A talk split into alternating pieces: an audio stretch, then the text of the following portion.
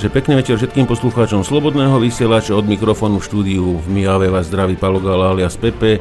A začína ďalšia relácia z cyklu Kasus Belli, v ktorej sa venujeme e, ozbrojeným vojenským konfliktom, aktuálnym alebo zamrznutým, prípadne aj tým, ktoré nás len bohužiaľ čakajú a taktiež sa venujeme rôznym zbraňovým technológiám a výrobe zbraní, použití a, a podobne e, vecami, ktoré súvisia s vojenskými konfliktami. Takže pozdravujem všetkých poslucháčov, ktorí sú momentálne na streame Slobodného vysielača a vrhneme sa teda do ďalšej časti Kasus Belli, e, v ktorej sme si naplánovali viacero tém, ako sa hovorí na východe, plánovať je od slova plano, takže väčšina, väčšinou nám to nevychádza, ale tak uvidíme dnes, ako to dopadne. Eh, plánované témy máme, eh, pozrieme sa do Ruska na aktuálnu ekonomickú situáciu Ruskej federácie, potom by sme sa chceli pozrieť na konflikt medzi, aktuálny konflikt medzi Pakistanom a Indiou a na územie zvané Kašmír, ktoré je, v ktorom sa dlhé roky teda e, dejú rôzne, rôzne konfrontácie vojenské a výmeny, výmeny názorov a výmeny teda aj s rôznymi zbraňami. No a nakoniec teda e, budeme pokračovať v, v kryptológii a elektronickom boji e, s našim kolegom Tonym. Takže pozdravím, dneska budeme zase silná zostava ako štandardne, takže e, predstavím všetkých mojich kolegov. A tak začnem s vojenským analytikom Martinom Kolerom ako frontmanom relácie. Martin, zdravím ťa. Ano, děkuji, dobrý večer všem, jako vždy. Potom e, Peťo Zábranský, staviteľ e, vojenských simulátorov a letec, alebo ex-letec. Čauko, Peťo. Večer, ex pri mikrofóne. On si potom hlasno, hlasnejšie, na, na budúce hlasnejšie troška. E, potom Tony, odborník tak, na, tak, na, na elektronický boj, kryptológiu, zbraňové systémy. Zdravím ťa, Tony. Zdravím poslucháčom a zdravím všetkých online. E, tak, taktiež náš kolega e, Miro, e, Miro Juriš Spiešťan, historik, bloger. Dobrý večer, prajem. A, a, a našimi, toto je, bola vlastne štandardná zostava a našimi hostiami bude dnes ekonóm Dušan Doliak. Zdravím ťa, Duško. Ahoj, ahojte všetci. No a dnes sa k nám znova pridá Robo Mihalovič ako odborník na rádiovú techniku alebo radary a podobné veci okolo, a taktiež aj na chemické zbranie, ktorý minule teda vypadol a nezúčastnil sa nakoniec, ale dnes to možno teda dobehneme. Takže zdravím ťa, Robo, čauko. Dobrý večer všetkým. Dobre páni, takže na začiatok štandardne aktuálne udalosti a taktiež teda, čo vás za posledné dva týždne vytočilo, zaujalo, rozosmialo a podobne. Môžeme začať e, ako štandardne od Martina a môžeme to teda zahájiť z Českej republiky s Martinom. Takže Martin Koller, nech sa páči. No tak, e, když jsme u té České republiky, no tak tady asi největší show byl sjezd sociální demokracie, kde zvítězili takzvaní mladí sociální demokraté, kteří jsou známí svojí láskou k Evropské unii a k všem tedy nadřízeným zahraničním. Mohu upřesnit, že předseda ČSSD Hamáček je dokonce členem Aspen institutu, ve kterém kralují takové osobnosti, jako je Medlin Albrightová. Myslím, že to úplně stačí. Nevím, ano, ano. nakolik Slováci, Slováci slyšeli o našem úžasném ministrovi zahraničních věcí, který, který tedy je místo předsedou sociální demokracie, také mladý a perspektivní sociální demokrat, podepsal různé smlouvy zahraniční a je známý opět tím, že by byl nejraději minimálně nějak, minimálně nějakým eh, vrchním komisařem v Evropské unii, neli přímo Sorošem. Takže to, to je skutečně nepříjemné, protože tito lidé nemají ani trocha národního povědomí, eh, jejich cílem je v podstatě podlézat. Já bych to je označil v podstatě jako takové arrogantní svazáky, když bychom to tak nějak pojali v tom obecném duchu. Navíc mají poměrně i takové zvláštní přístupy k politice i k řadě věcí a já je označuju jako oranžové, případně růžové piráty. Eh, předpokládám, že aspoň někteří posluchači na Slovensku zaregistrovali, že v Česku je pirátská strana, která je velmi zajímavá. Řekl bych, že to jsou takový euromarxisté na druhou, kteří se tváří, jako by nebyli, tedy ohánějí se sociálními hesly. E, jejich šéfem je muslim žijící v Belgii, kterému teda tito mladí euromarxisté jak si posluhují, vyznačují se mnohdy dredy na hlavách, aby zdůraznili svůj, eh, svůj eh, vztah k multikulturalismu, eh, mm, propagují drogy a tak dále. No, ku podivu je to jedna ze dvou až tří nejsilnějších strán. No a naši oranžoví piráti, což je sociální demokracie, v podstatě postupuje v jejich šlépějích téměř bych řekl přátelsky s nimi, to znamená nějaká ta propaganda eh, sociální, něco utrousit pro občany, tvářit se, jak je mají rádi, ale hlavně především získat něco pro sebe. Takže to je, to je dost zoufalé a sociální demokracie doufáme, že nezíská příliš mnoho hlasů. Problém je v tom, že v Česku vlastně existuje pouze jediná opravdu Eh, vlastenecká strana, což je SPD Tomy a Okamury, což je na jednu stranu dobré, na druhou stranu zase žádné, žádná velká sláva, řekněme si to na rovinu, eh, protože jedna hmm. strana, řekněme střední velikosti, do toho moc neuhraje, takže se obávám, že co se týče eurovoleb, tak zvítězí takzvaní eurohujeři, neboli teda lidé, kteří mají zájem podlézat Evropské unii, vydělávat na tom a zašlapávat vlastní lid do země výsledek eh, sociálních demokratů přesně ukazuje eh, tento směr. Bohužel voliči se nenamáhají přemýšlením, nevidí to, co se dělo před půl rokem, před rokem, před dvěma lety. Stačí, když jim někdo nahůčí nějaká nová hesla, oni tomu uvěří a půjdou volit a za pár měsíců se budou divit, Ježíš Maria, co jsem to udělal. Takže obávám se velmi, velmi, že to nedopadne dobře. Jinak, co se týče informací o Slovensku, tak v českých médiích kraluje samozřejmě vaše euromarxistická soudružka, která by teda podle nich měla být eh, absolutní jedničkou z hlediska prezidentských voleb po Harabinovi není ani slechu a vidu v českých médiích, což je typická ukázka, jak jsou ta média objektivní. Takže to je, co se, co se týče tedy voleb a tak dále. Jinak já jsem se zaměřil tedy hlavně na přípravu, co se týče toho indicko-pakistánského konfliktu, takže bych předal slovo kolegům. Uh-huh. Ako si spomenul e, tú pani euro, euromarxistku, tak e, ja už čakám, kedy postavia, e, kedy vykopú Havla a postavia mauzoleum, že by ho rozrezali na poli a polku nám nechajú v Bratislave a polka bude teda v Prahe, aby sme nezabudli, aký to bol úžasný prezident. Dobre, tak poďme ďalej, takže poďme k Mirovi do Piešťan. Tak ja nadviažem na tú pani Čaputovú a na tie úžasné percentá. Je pravda, že vo svojom okolí na západnom Slovensku pozorujem jej vysokú popularitu. Ale 52% sa mi zdá, že to ten videl dotyčný, kto to vyhlasoval asi na flaške pred sebou, lebo to nie je ani tu. Je tu ešte jeden aspekt u jej voličov, ktorý si teda všímam. Ja som dneska pri ceste na, na obed absolvoval 5-minútové ško- politické školenie mústva, ktoré mi dal, svedok, ktorý mi dal svedok Čaputovej. A bolo to také zaujímavé, no nedá sa to tu zreprodukovať e, pre krátkosť času, ale v podstate som sa stretol s človekom, ktorý patrí do jej jadra. To jadro to sú ľudia, ktorí neuznajú žiaden protiargument a sú pevne presvedčení o jej, ja bych povedal, až prezidentskej vetosti. Napríklad, tomu sa hovorí, to, vieš, tomu, tomu sa hovorí sekta, vieš, se, takisto mal Kiska predtým svojich sektárov a fungujú, ale doteraz mu fungujú. No a môžeš pokračovať.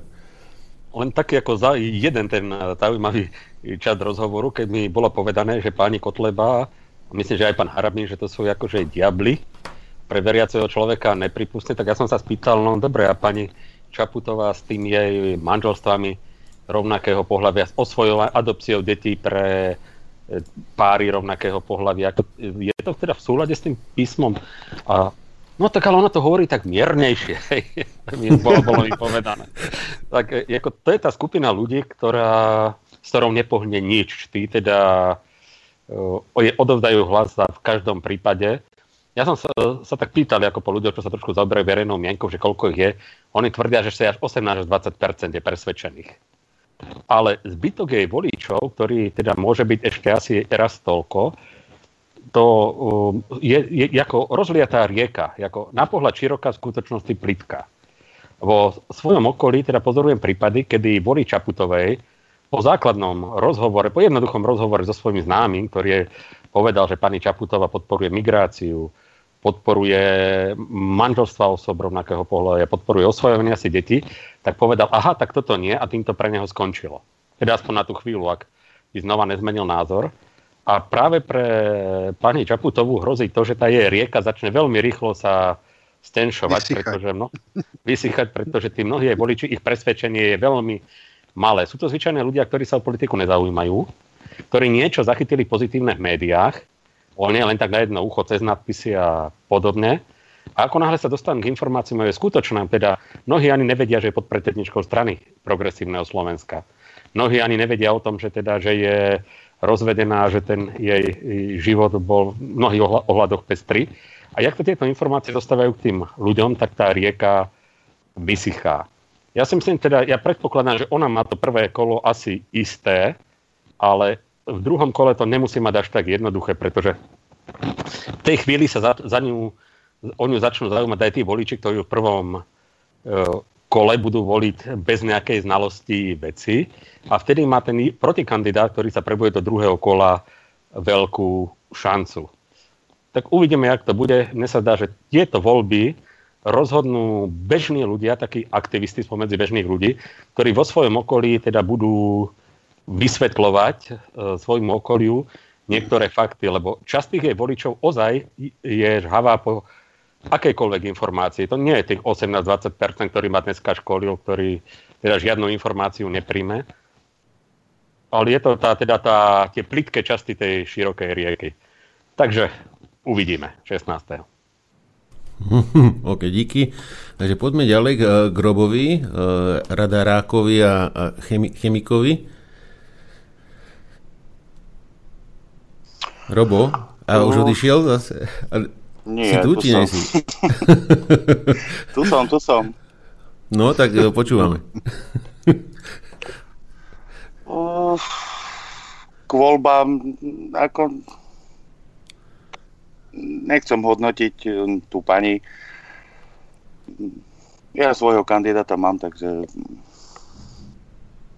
A...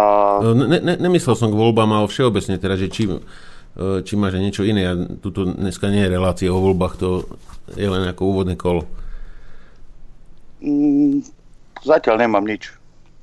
Dobre, dobre, tak zase si sa vykecal. dobre, tak poďme ďalej. Uh... Takže, uh, takže uh, poďme k, k Tonimu. No takže zdravím. No, ja sa trocha odpútam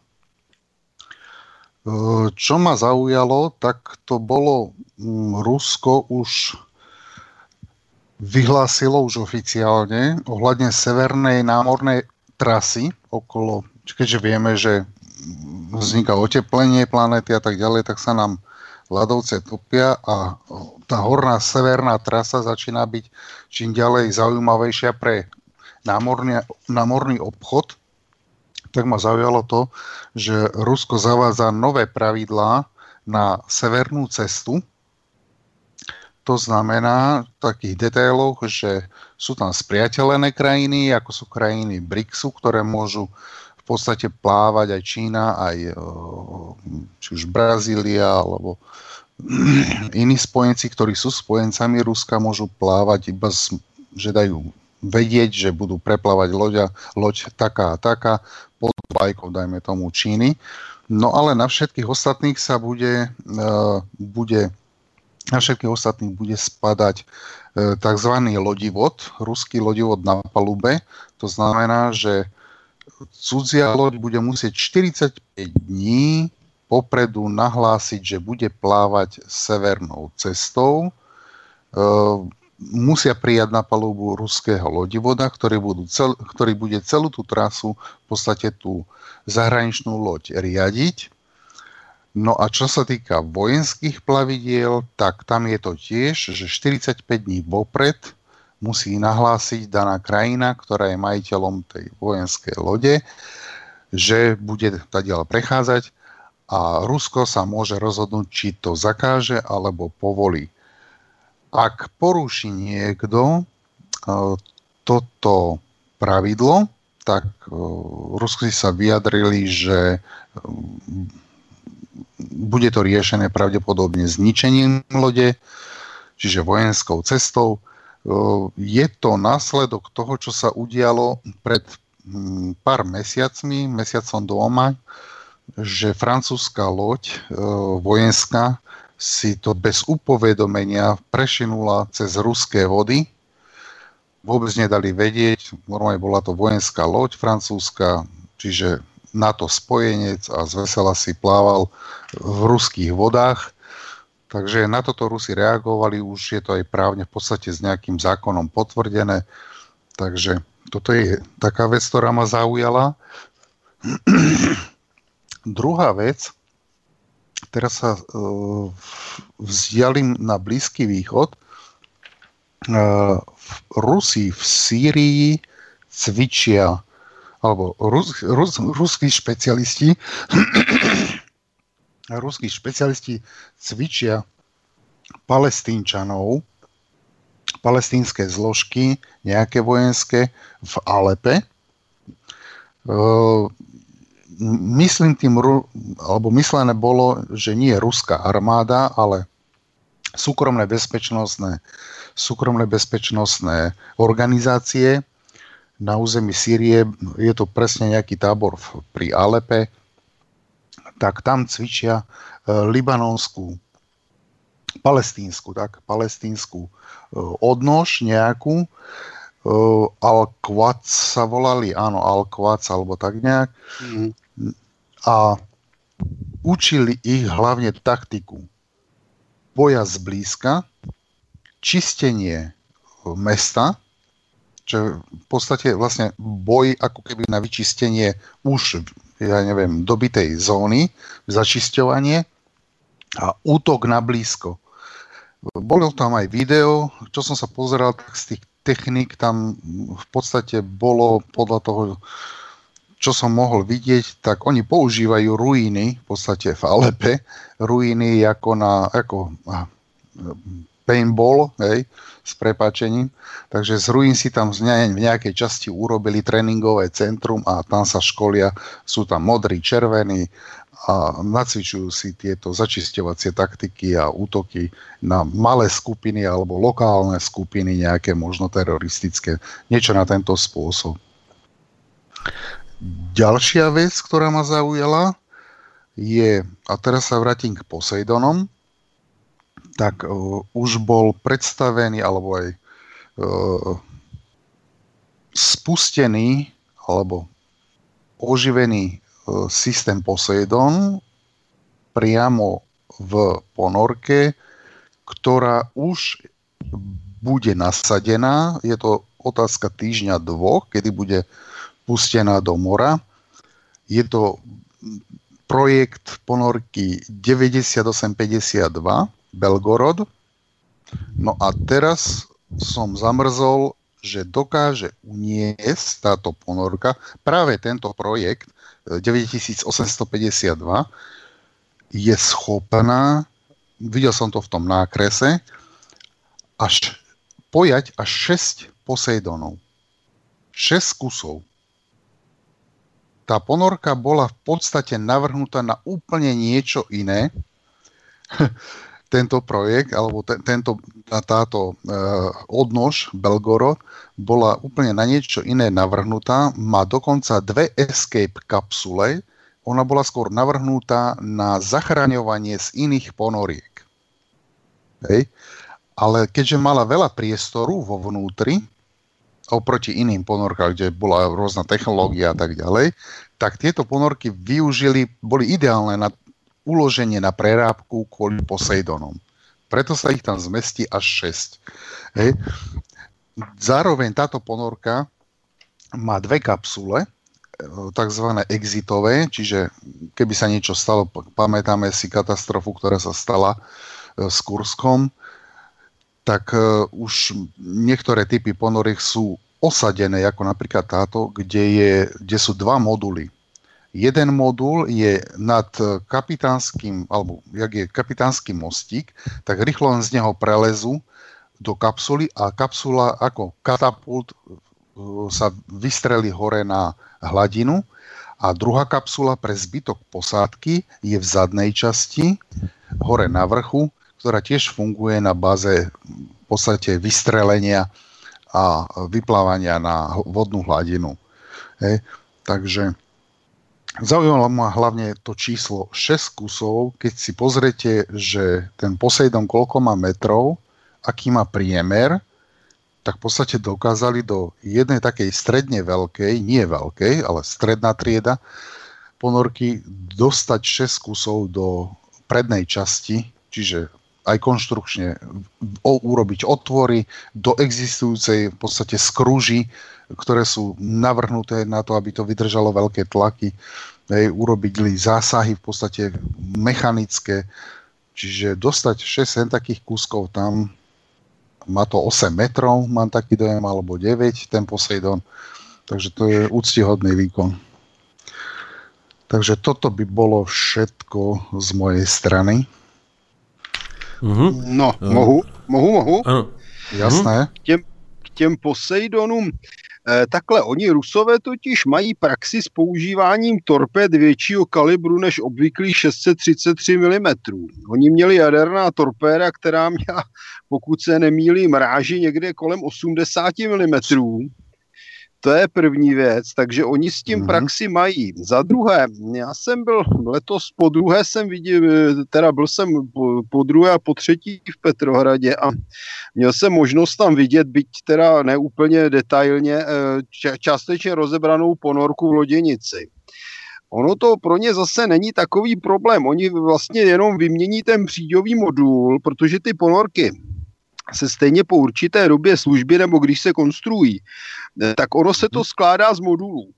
A ta, ty jejich ponorky, tím, že jsou dvouplášťové vlastně, tak ono je to pro ně jednodušší, protože přes ten vnější plášť toho moc vidět není a oni udělají vlastně úpravy jenom toho vnitřního pláště, protože v prostor mezi těmi plášti se vlastně používá eh, částečně jako zátěžové nádrže, částečně se v tom přepravuje nějaký materiál a podobně. Eh, Volní ty ruské ponorky tím pádem jsou větší třeba než americké, ale zase na druhou stranu jsou odolnější, protože ten dvouplášťový systém jim vytváří podstatně vyšší tuhost. A, ale díky tomu právě se dají ty úpravy provést poměrně jednodušej než u jednoplášťových ponorek, protože vlastně ten, ten horní plášť, tam oni vlastně jenom upraví ty výmetnice. Těch, hmm. To je torpédo, že jo.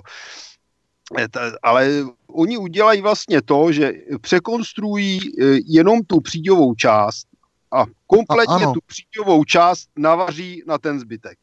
Oni normálne tu, áno, tú prednú časť to bolo tak, že normálne ako na tom snímku, na tom obrázku bola odrezaná a nasunuli novú. Aj s, s tými rúrami, akože ten Poseidon je v takých rúrach, ako keby, vystrelovacích. Áno, presne, hej.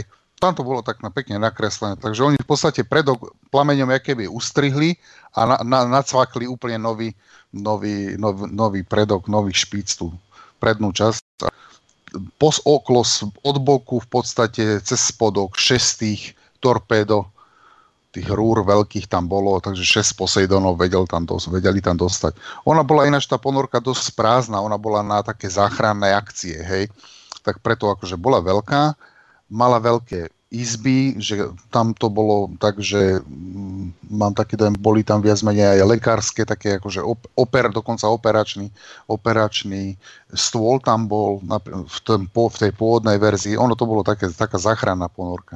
No a bolo tam dosť mieska, takže vedeli tam toto napasovať s tým, že vyrábajú už ďalšie ponorky, ktoré budú nahrádzať tieto záchranné, tak vyrábajú novšiu generáciu.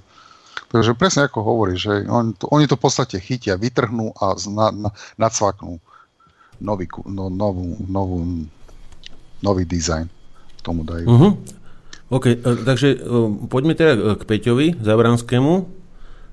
Peťo, počujeme sa? Počujeme sa.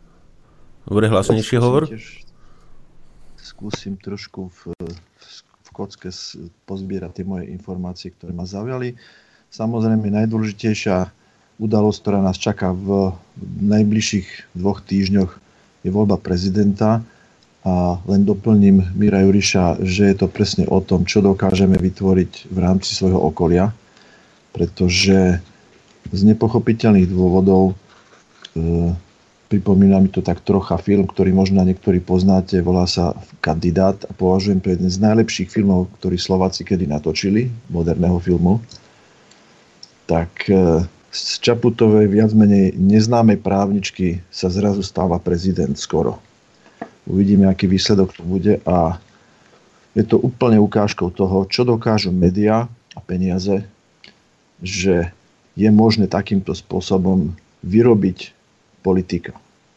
E, A O to horšie je to, a a lidská hlúposť je nekonečná. mozek. Áno, a presne tak. A poznám to z blízkeho okolia, vzdialenejšieho okolia. Tí ľudia proste nechápu.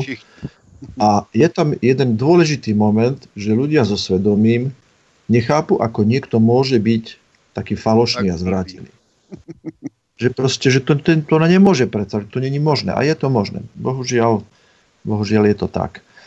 E, druhá vec, ktorá ma zaujala, e, boli fakty o Štefánikovej smrti. Čítal som článok ohľadom toho, e, kde je všeobecne známe aj v povedomí nás, že Štefánik zahynul, keď priletel z Talianska na lietadle Makrony a zrútil sa kde si pri Vajnoroch, keď chcel pristať, Kaprony, pardon, keď chcel pristať na letisko Makrony. To je celkom zaujímavé, mohli by sme mu poradiť, že by mohli niečo po ňom povenovať.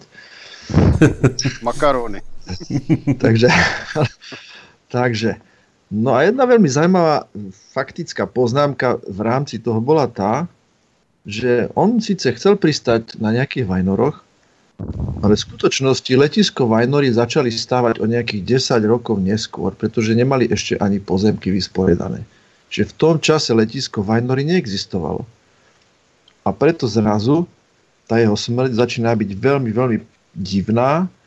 V tom článku bolo uvedené, že v rámci mocnosti vybojoval názov Česko-Pomlčka Slovenská republika a všetko ostatné ostáva v možnostiach historikov a ľudí, ktorí sa k takýmto informáciám vedia dostať, aby to konečne niekto vypátral, ako to v skutočnosti bolo. Pretože to začína byť stále viac a viac menej pravdepodobné, že niečo také sa skutočne stalo, že nevedeli pristať s lietadlom kde si pri Vajnoroch. Moje teta tam byla a říkala, že mluvila s vojákama v tom roce jako mladá holka. Viděla, jak to letadlo spadlo a nějaký vojáci říkali, že to letadlo bylo sestřelený. Tehdy v ten den se s nima bavila. A já musím říct, Ano. že kdyby byl Štefánik naživu, tak by možná seděl s námi u tady v kasu z Bely, protože to byl velký vlastenec a určitě by měl stejné názory jako my. Áno, A musel by a mať- doplním, že musel by vlastne mať letel, letel, Áno? letel na Môže. úplne inú plochu inde a prelietaval iba tu na kolo Bratislavy, pretože to mal v rámci trasy. Přeletával Který- také kasárna, kde byla protiletadlová děla připravená k palbě. Zaujímavé. Áno. Jo, to je fakt. Áno, tak, tak. Tak a ďalšia vec, e, náš e, Euro, či Ameriko Hujer, už ani neviem čo, náš nezávislý minister zahraničných vecí, ktorý je úplne vo všetkom nezávislý aj voči vláde, voči národu, voči Slovensku. jak náš. Áno. Dohoda o obranej spolupráci DCA s Amerikou umožní rozšírenú obranú spoluprácu medzi Slovenskom a Spojenými štátmi. Je zároveň podmienkou finančného príspevku USA na modernizáciu leteckých základní Sliač a Kuchyňa, kde už minimálne v kuchyni, neviem, 10-15 rokov Američania sú, len nikto o tom veľmi nehovorí. A je to v rámci tzv. Európskej iniciatívy odstrašenia. Zaujímavosťou je práve to, že zo slovenskej nenárodnej strany pán Danko sa zrazu postavil na zadné a povedal, že to nechceme. Tak považujem to už za nejaký predvolebný boj a pokus sa trošku chovať, ako mal na kedysi na plagátoch napísané hrdo, slušne a neviem ako. Odborne. Takže uvidíme, čo náš... nemôže byť demokratický politik. Áno. Ešte náš... by tam měl mít napsáno. čo náš lajčiak, ešte nemôžem povedať inak, lebo je 9 hodín. Sice my to máme dohodnuté na 9, že môžeme aj inak. Tak uh, uvidíme, čo stihne ešte vyrokovať, kým mu možno niekto zobere mandát, pretože podal demisiu, ktorú zatiaľ nikto neprijal. Nazval by som tento krok e, tejto spojeneckej dohody, poznáme to Martin Šak, so sovietským zväzom na väčšie časy, no a stačí vymeniť ano, to so sovětským. ochranou říše, rakou, křídla rakouského císařství, francouzský spojenec, my toho známe. Samí lepší potom... kteří to s námi mysleli nejlépe. a som strašne zvedavý, kde sa nájde nejaký nový kocáb, ktorý ich potom bude odtiaľ sa snažiť dostať. Zaujímavé takisto bolo si pozrieť e, vyjadrenia Matoviča a Jaroslava Naďa, ktorý je členom e, nezávislých osobností alebo e, neobyčajných ľudí a závislých osobností. No, Peťo, vieš, mu hovoria, vieš, vieš, mu hovoria, že, že, že, že minister, minister útoku na Rusko tomuto. Tieňový minister útoku na Rusko, tak, no, Naďovi. Áno. E, Matovič sa zrazu spametal, lebo chce ísť do Európskeho parlamentu a Naď mu to vysvetloval, že členstvo v Európskej únii a v NATO nemá alternatívu a USA sú náš najsilnejší a najdôležitejší spojenec a obchodný partner. To som nevedel, že je náš najväčší obchodný partner. To myslím, že Dušan Doliak by mohol nejakým spôsobom doplniť, či my to sme, tak my, je? My sme dobrý zákazník ani na to. Zďaleka, ani zďaleka. No, možno v rámci obratu je to zaujímavé, áno. Tie 3 miliardy a viac e, zlepšia obrat medzi Spojenými štátmi a nami. Tak. E, malá pikoška úplne mimo, ale týka sa vlastne vojenského letectva aj Ivan Bela, ktorý zorganizoval po k výročiu vlastne jeho letu do vesmíru stretnutie v Bratislave kozmonautov ktorí sa tam dostali, robili podpisovú akciu. Bola to veľmi milá akcia a sa tak trošku ten Ivan zviditeľnil. Dúfam, že sa mi ho niekedy aj podarí dostať do relácie, keďže to bol môj poslucháč niekedy. Bol to skvelý chlap. E, potom ďalšia drobnosť. E, na Slovensku sa znižovala DPH na ubytovanie, alebo na stravu, teraz neviem, na jedno alebo druhé. E, zaujímavé bolo to, že v žiadnej reštaurácii alebo v žiadnom ubytovaní neklesli ceny. Takže bol to veľmi dobrý ťah pre, bol to veľmi dobrý ťah pre eh, tých, ktorí vlastne reštaurácie alebo ubytovacie kapacity, takže myslím, že ubytovacie kapacity. Takže v rámci podpory podnikania a zlepšenia podmienok by som to povedal, že je to dobrý ťah. No. Eh, čo sa týka Srbska a Kosova, eh, zaujímavá vec je, že pán prezident Vučič proti svojmu národu sa snaží uznať Kosovo a pokúša sa aspoň niečo za to dostať. Pričom strata Kosova okrem iného znamená stratu obrovských nerastných surovín, ktoré by Srbsko mohlo mať. No, na Ukrajine... Očakov, áno, áno, mesiarka. Na Ukrajine v meste Očakov sa buduje vojenská základňa Spojených štátov na Kryme sa im to nepodarilo. Bola krásna pripomienka k tomu e, na webe, že, že vlastne Rusi nezobrali Ukrajine Krym, ale Spojeným štátom. Tak na poslednú no, chvíľu. Áno. No a potom ešte dve veci zo zahraničia. Jedna je zo Sýrie a to sa týka návratu európskych džihadistov zo Sýrie domov do Európy, ktorí tam išli bojovať ktorých všetky tajné služby a politici mlčali, keď tam išli a s tichým súhlasom prizerali ako občania európskych štátov mieria do Sýrie bojovať v radoch Daeša. Možno si hovorí, že je fajn zbaviť sa takto ľahko radikálnych živlov. Možno počítali aj s tým, že aj vďaka západnej finančnej a zbrojnej pomoci zvíťazia a už tam proste navždy zostanú. Ale zrazu nastáva problém, kalkul bol chybný. A čo teraz s našimi teroristami? Stávať ich pred súd, riskovať, že výjdu na jeho väzby, ktoré na nich Západ mal, alebo ich rovno zavrieť do nejakého európskeho Guantanama. nevedia. Trump, Trump vyzval, nech si svojich džihadistov každý rozoberie, inak, že ich Američania v Sýrii prepustia a navyše vypustia. To bude veľmi zaujímavé. No a posledná taká letecká technická vec ma zaujala a to je vývoj bezpiločnej stíhačky e, s firmou Boeing. E, hlavne ma zaujíma, akým spôsobom túto zbraň by chceli používať. Viem si predstaviť, že jej dajú nejakú umelú inteligenciu v rámci manevrovania, v rámci nejakého vzdušného boja. Je faktom, že takáto stíhačka by mohla schopná zniesť ďaleko väčšie preťaženie ako, ako človek v kabíne. To znamená, mohla by lietať na 15G. Možno by to bolo k niečomu dobre, ale akým spôsobom by ju chceli buď programovať, zároveň riadiť na diálku alebo na blízko, to už e, som zvedavý v rámci budúcnosti, kedy dúfam, že nejaké informácie preniknú, pretože z tých obrázkov a z toho, čo som mal zatiaľ možnosť vidieť, tak e, zrejme ju chcú tam poslať autonómne, potom si ju zoberú medzi seba lietadla s posádkou, napríklad dvojmestné lietadlo a jeden z nich bude riadiť vlastne to bojové lietadlo v kombinácii s nejakou e, autonómnou technikou, ktorú, ktorú by to lietadlo malo vlastne riešiť. A má to možno aj takú výhodu, že malo by to byť lacné lietadlo z bežných komponentov poskladané. To znamená, narastie obrovské množstvo cieľov a ten protivník bude mať dosť veľký problém rozlíšiť, ktoré lietadlo je lepšie, kvalitnejšie, ako vyzbrojené, respektíve kde je tá ľudská posádka. Takže no. necháme sa prekvapiť, čo sa v tomto smere udeje. Ja predpokladám, že Rusi robia niečo podobné.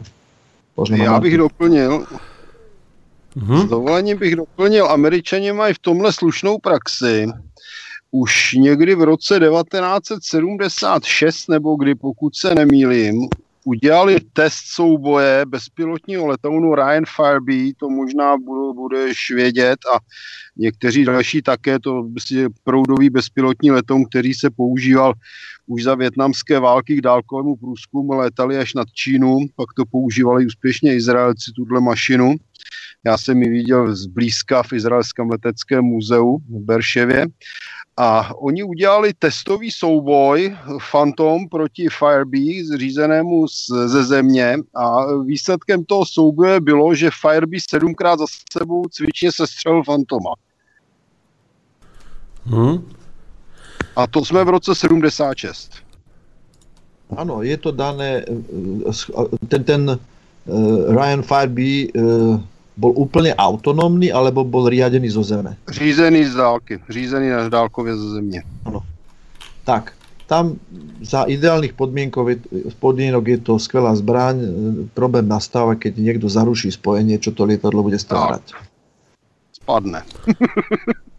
Nespadne, bude tam poletovať eh, podľa nejakého naprogramovaného systému, a Bude lítať dokola, než ho niekto chytí do síte. Ľahkým, ľahkým terčom, alebo jednoducho trafí vedľajšieho, vedľajšie aeroplán s ľudskou posádkou, pretože sa nebude schopné vymanevrovať. Takže Ináč Martin, Martin by som by, by som k tomu dodal, no. ono, toto je celkom trend, e, že použitie v prednej línii niečoho bezpilotného alebo, alebo nejakého dronu aby sa ochránila vlastne nejaká drahšia technika, ktorá je vzadu. Lebo t- teraz napríklad viem, že Američania uh, začali stavať nejaké 3 alebo 4 uh, autonómne lode, ktoré by mali robiť teda prieskum pred uh, nejakým väčším zoskupením lodí, odhalovať ponorky, odhalovať míny a podobne. Takisto tento Boeing, ono sa to volá iPower Teaming System, ATS, a chcú to vyrábať v Austrálii a má to teda lietať ako podpora tých e, F-35. A teda aspoň čo som sa dočítal, tak malo by to slúžiť na elektronický boj a do, do budúcna v novších verziách, že by na to chceli zavesiť teda aj nejaké zbranie. Aspoň to, čo uvádza Boeing e, Austrália. A doteraz v Austrálii, tak pre zaujímavosť, e, bolo v 50. rokoch vyrobené jedno také lietadielko, čo sa volalo Yindivik Uh, bolo... No, no, no. Takže ako vraj v rámci elektronického boja možno aj zaujímavé, keď to potom Tondo komentuje v ďalšej časti relácie. Ale ešte by som doplnil, ak si hovoril o tých džihadistoch, takú jednu pikošku zo Sýrie, tak Američani podporované Syrian Defense Forces zajali v rámci tých posledných čistiek známeho džihadistu z, z, nie z Austrálie, ale južne od Austrálie Nový Zeland, a hovorili mu bláznivý kivy, lebo chodil v takom zelenom obleku, oblečení a s, s, tou nejakou, s tou nejakou čiernou handrou na, na hlave.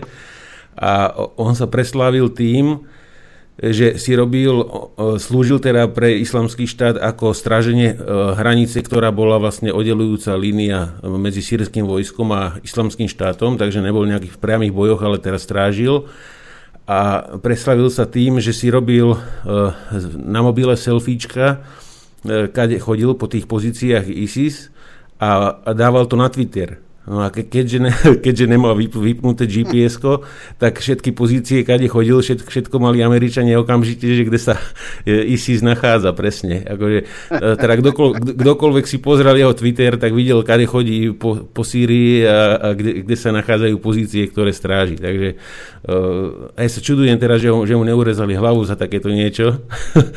a, teraz, a, a teraz mu od, odkázali, mu z, odkázali mu z Nového Zelandu, že teda môže sa vrátiť domov, ale oni určite mu nezaplatia cestu naspäť, že to na vlastné triko nech si ide a že pokiaľ sa vráti náhodou, takže ho budú súdiť podľa novozelandských zákonov.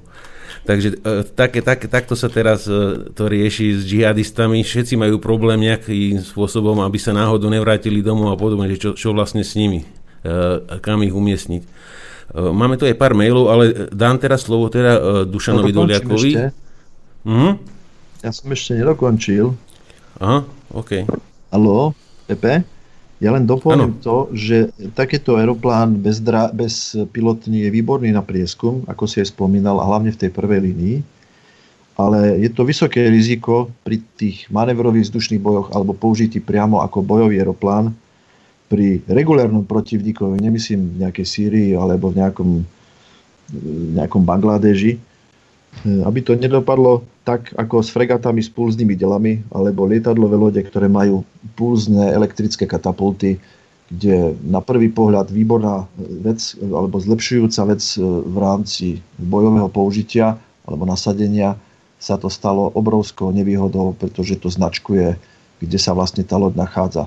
Respektíve e, to dielo nie je schopné strieľať tak, ako pôvodne si to pred, predsavzali autory, a takisto u, u lietadiel, ktoré sú bezpilotné a sú iba autonómne, tak je tam veľký otáznik, čo s nimi. A v prípade toho spojenia, v prípade spojenia sa to vždycky dá zarušiť. Takže toľko ja asi k tej mojej poslednej veci. Já bych jenom připomněl, jak Iránci sebrali Američanům ten jejich průzkumný letov s velkou ostudou a Obama prosil, aby jim ho vrátili. A další průzkumný letoun přece Rusové sebrali a Američanům na Krymu. Hm, to, to ano, ano, že ono to dochází až k takovýmto ostudným situacím potom, aby nakonec to ne, nedošlo tak daleko, že nakonec jim Rusové převezmou řízení a odfujazdí z letadle s bezpilotním letounem domů. Ináč ten dron, čo Rusi na Kryme e, prevzali, Američanom to bolo hneď nejak čerstvo, jak to obsadili, tak ten je doteraz tam na e, tej základní Belbek a je tam, e, tam s ním pristali a zabetonovali mu kolesa aby ho z družice zo satelitu videli, že aha, tu ho máte. Doteraz tam, že so zabetonovanými kolesami stojí že sa snažili ešte pár hodín na to Američania prevzať kontrolu, hej, no ale bol priviazaný reťazami. Takže snažili sa, snažili, tak nakoniec mu zabetonovali kolesa a doteraz ho tam majú na trávníku, kde si na tej základni ako trofej. A Iránci, čo, Iránci, čo viem, čo som za tie roky, pár rokov, nejakého 2013-14 čítal, tak viem o 8 kusoch Ako, no ale i... ten jeden, ten byl extra, to byl přece ten nejmodernější typ, ta takzvaná bestie. Áno, ty ostatní, áno. A... ostatní to jsou standardy, ty jako to se dá překousnout, ale to, to, to byl prostě v podstatě stealthový letoun jako X-47, ten Boeing, že áno. námořní, no to byla, to byla pekelná ostuda, jako tehdy to, to se celý svět smál tomu, jak Obama prosil Ajatoláha, aby, mu, aby jim vrátili no, jejich bezpilotní no, lebo to bolo, to bolo drahé, no to je jeden z tých najdrahších modelov. Takže preto. Ja iba doplním, že momentálne po Rusku chodí taký vlak, na ktorom sú naložené koristnícke zbranie, ktoré Rusi ukoristili v Sýrii. A sú to samé anglické, francúzske, americké zbranie, drony. A takto to vozia po celej krajine, aby ukázali, odkiaľ tie zbranie e, od teroristov e, v Sýrii pochádzajú. Takže, no, já jsem tu výstavu viděl. Já no. jsem tu výstavu viděl, protože to ukazovali už e, minulý, před minulý rok na vlastně vojenském veletrhu Armia, tak já jsem si to tam prošel a částečně nafotil. Ono je to tam takové namixované, ale je fakt, že většina té techniky, to je zajímavé, skutečně pochází z těch demokratických zemí, jako bylo třeba, tam bylo zajímavé, tam byl sud a v něm byly naházené pušky M16, pak tam byly ty nejmodernější jednorázové bezpilotní letouny, různé přestavby různých tanků a podobně, ale na druhé straně tam byly třeba naprosto primitivní minomety a tak dále.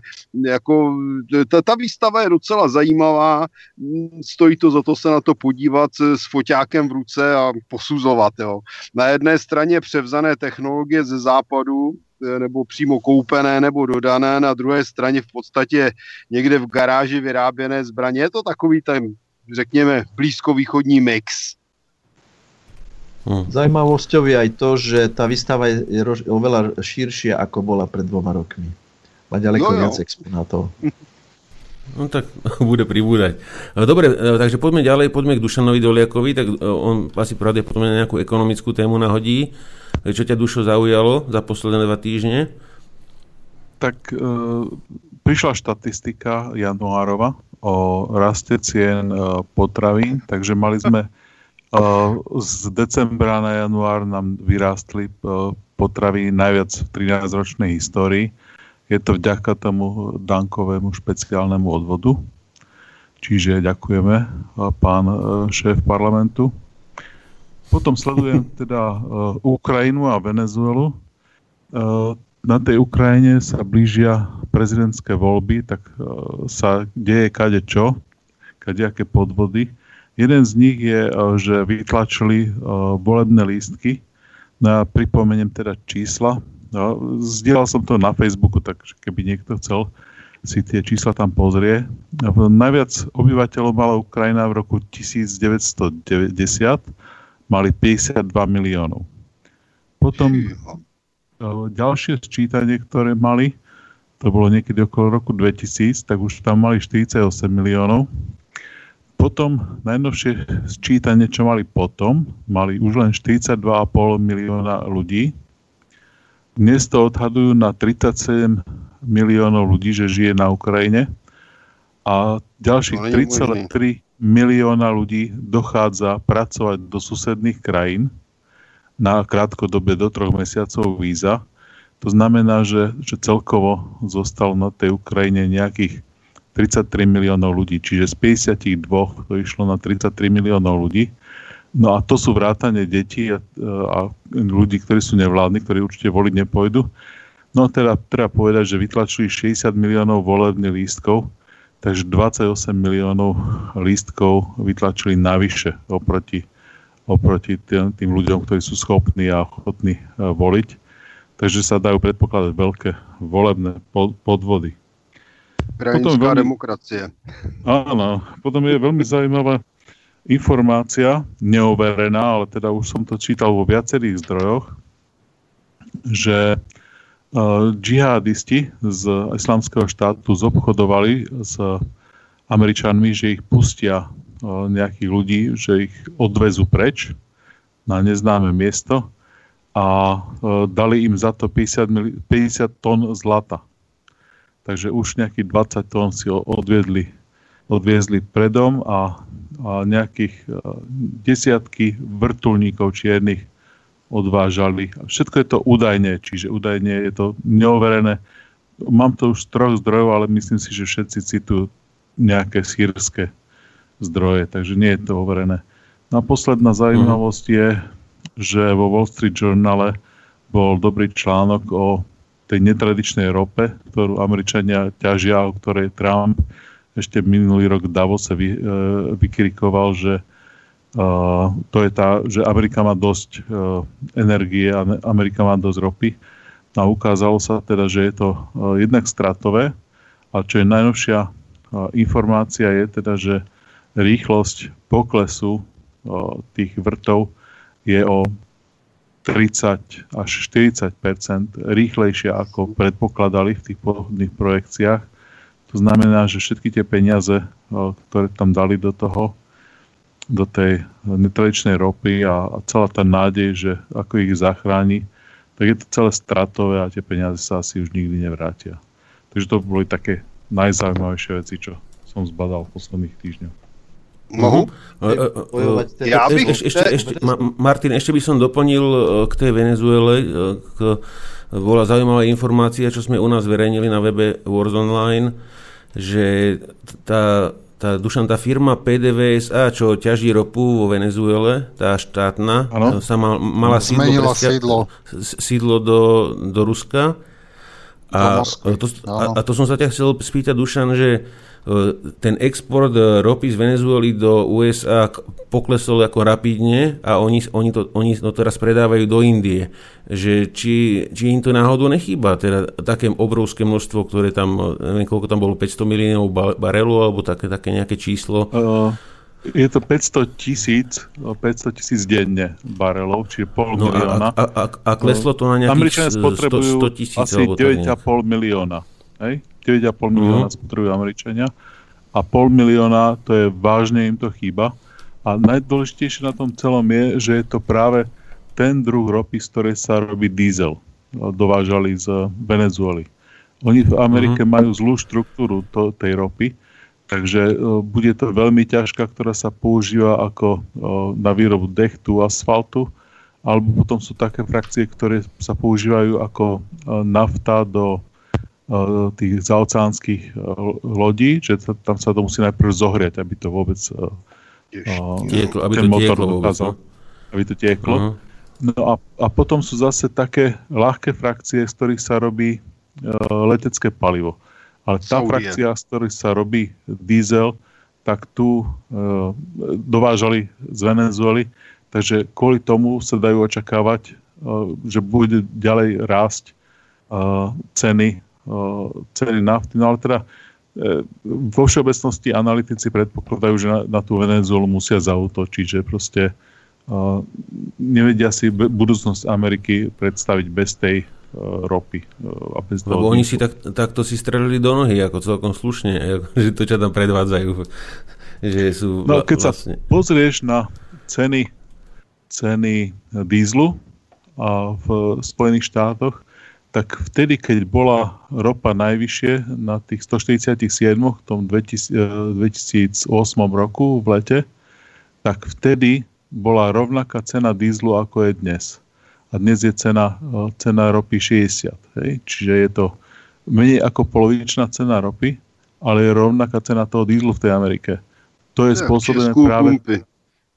To je spôsobená tá, tými frakciami, že oni tú frakciu, čo sa z nej robí diesel, že, že time chýba. Takže ten nedostatok sa veľmi vážne prejavuje a samozrejme komentoval to aj šéf eh, BP, britskej uh, British Petroleum aj to komentoval ešte niekto v posledných dvoch týždňoch, Shell. že hovoril, že tieto vysoké ceny uh, benzínu a, a ropy a tak ďalej, to hovoril o 60 dolároch a hovoril o, o povedzme, že 4 doláre je e, za galón e, dízlu e, v priemer teraz v Amerike, tak o týchto cenách hovoril, že to je to, čo je schopné zromiť americkú ekonomiku, že je zlomí krk. Aha. Ešte chcel, chcel na to reagovať Martin aj Tony, tak môžete chalani Uh, Já mám Ukrajinu, takže jestli se jedná Aha, o Venezuelu, tak pouštím. Tak, tak Tony, ja, ja, Tony ohľadne, sa... Ja len v, krát, krátkosti, že je to zaujímavé. Ja som sa tak minule zamyslel, že na čo je toto Amerike dobré? Lebo zamyslíme sa na to vecou. Amerika chce práve tlačí aj na OPEC, na Saudov, na Katar, na všetky, že chce ceny dole tlačiť. Je tak? Je. Mm. A vedia pritom, že keď urobia rošošo ohľadne Venezuely, tak vedia, že sekundárny vplyv sa to odrazí na burzách ceny s ropou. Že pôjde hore. Že tomuto nechápem, že či, je, či, náhodou, či nie je náhodou v Amerike vnútorný boj, že zatlačením na Venezuelu určitá čas, dajme tomu okolo Trumpa, tlačením na Venezuelu dvíha ceny a tým pomáha Rusku. A Deep mm. State tlačí ceny dole, aby Rusko tie prachy nemalo. Pravdepodobne nie, no, to už je dosť... Neviem, ja či... Mám, lebo je to taká ja, schizofrenia. Já no, jsem se dostal k informacím spíš teda, když jsme u té ropy, k tomu, že o jim ta zase ta vyšší e, cena nevadí, protože oni zvednou cenu doma a tady není důležitá až tak cena těch, co tu ropu e, produkují v tom OPECu, protože tam to stejně vlastně není až kartelová dohoda. Ale tady je důležité, za kolik prodávají ty obchodníci. Amerika sice, obcho, e, řekněme, kontroluje hodně zdrojů, ale hlavně kontroluje většinu obchodu a to je jako ze vším.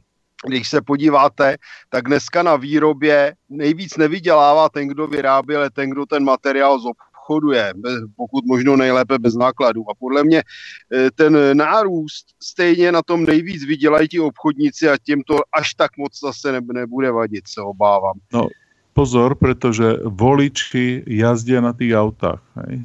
Sú to tí voliči, ktorí... Pres, presne. Keď sa pozrieme na cenu uh, dízlu, tak uh, je 70% ceny dízlu je cena ropy. To znamená, že keď by zo súčasných 60 išla povedzme zase na tých 120 na dvojnásobok, tak pôjde zo súčasných 4 dolárov za, za galón, pôjde na 8 dolárov za galón a to už sú na talianských cenách na diálnici. A to je niečo, čo treba si povedať, že, že priemerný kilometre, alebo keď sa zoberie priemerná spotreba benzínu na obyvateľa na Slovensku je 147 litrov za rok. Keď sa pozrieme na Ameriku, tak je v 8-násobnom, čiže okolo 1000 eh, litrov eh, na obyvateľa za rok. Čiže toto sú veci, ktoré je schop, čo je schopné úplne im uh, zlomiť ten krk.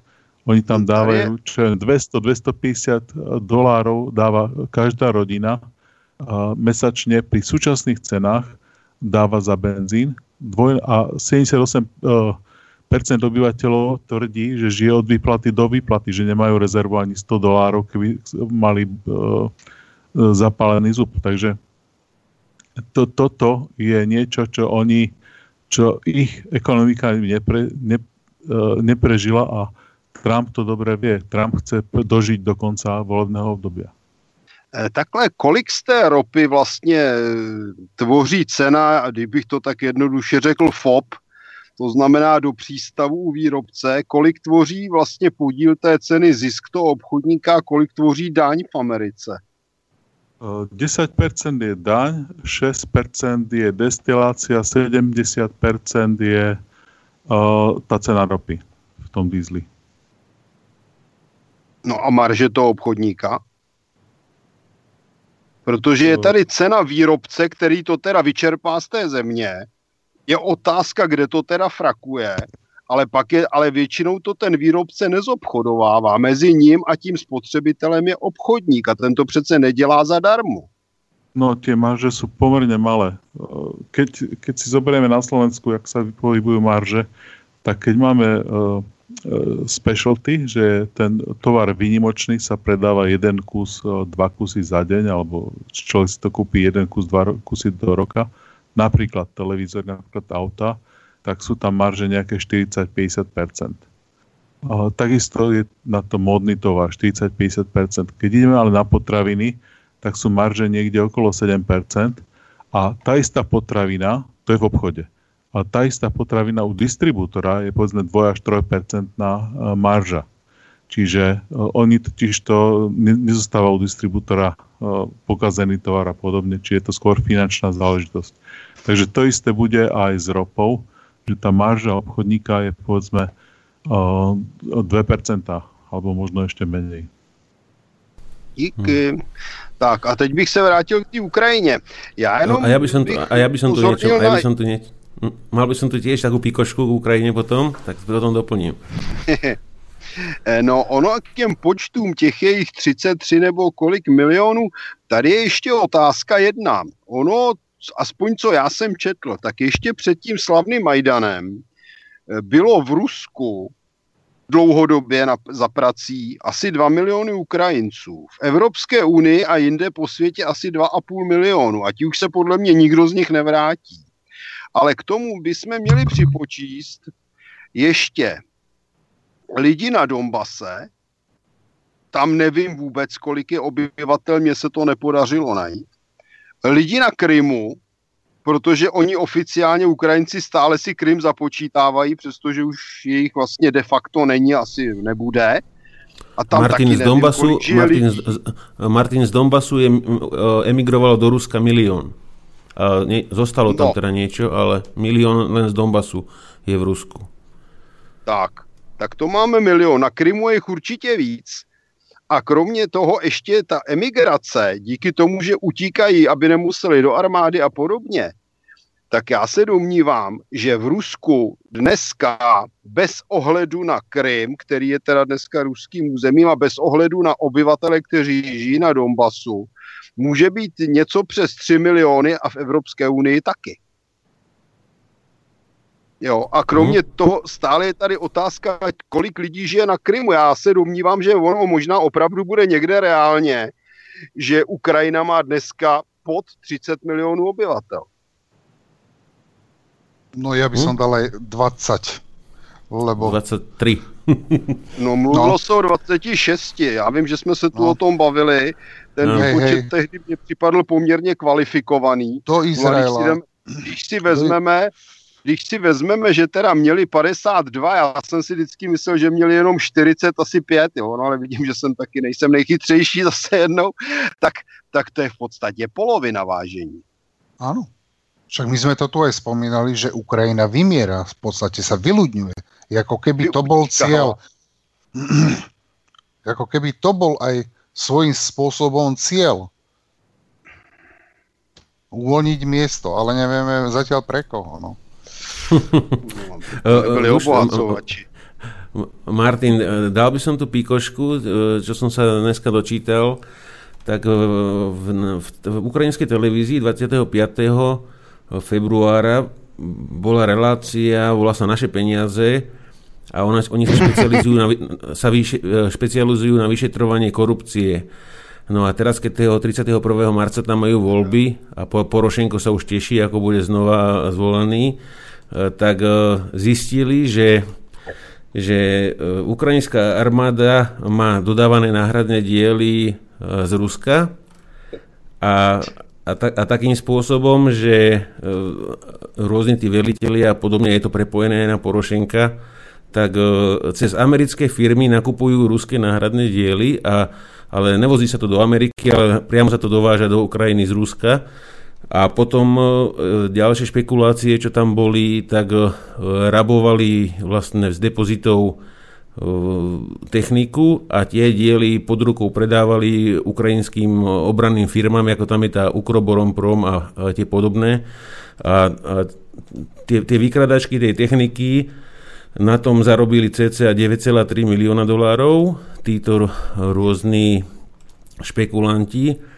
No a potom nakupovali pre Ukroborom e, v Rusku napríklad za 85 tisíc dolárov nakúpili nejaké, nejaké súčiastky a Ukrajine to predali za 580 tisíc. Takže 500 litrov si prihodili teda na, na, tak, na takej kvázi malej e, zákazke, čo bolo nejaké výškomery na Rusku a N26.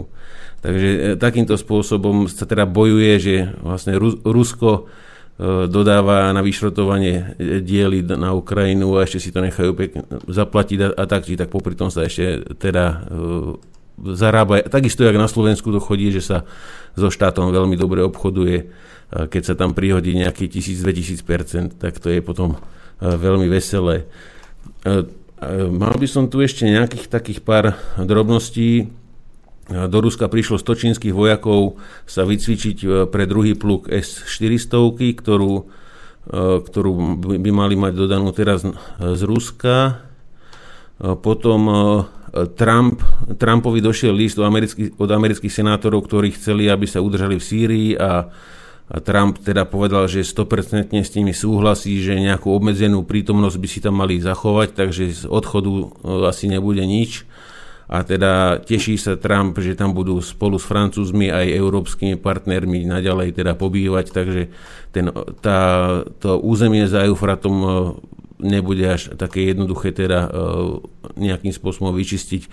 Ale Tony, myslím, že Putin sa stretol s Netanyahuom a nejakú, mali nejakú dohodu e, robiť ohľadne či, čistenia Sýrie.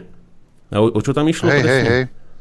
Áno, že budú obidvaja. Pravdepodobne, na, áno, do, bola, tam, bola tam dohoda, alebo chce ju, s tým, že Netanyahu má tlačiť na Ameriku, na Francúzov, akože na tú západnú koalíciu, aby odtiaľ vypadli z tej Sýrie a Rusi budú tlačiť na Irán a, a podobné krajiny, že aby tiež odtiaľ vypadli, aby proste tom, tam na tom území nebol stred záujmov.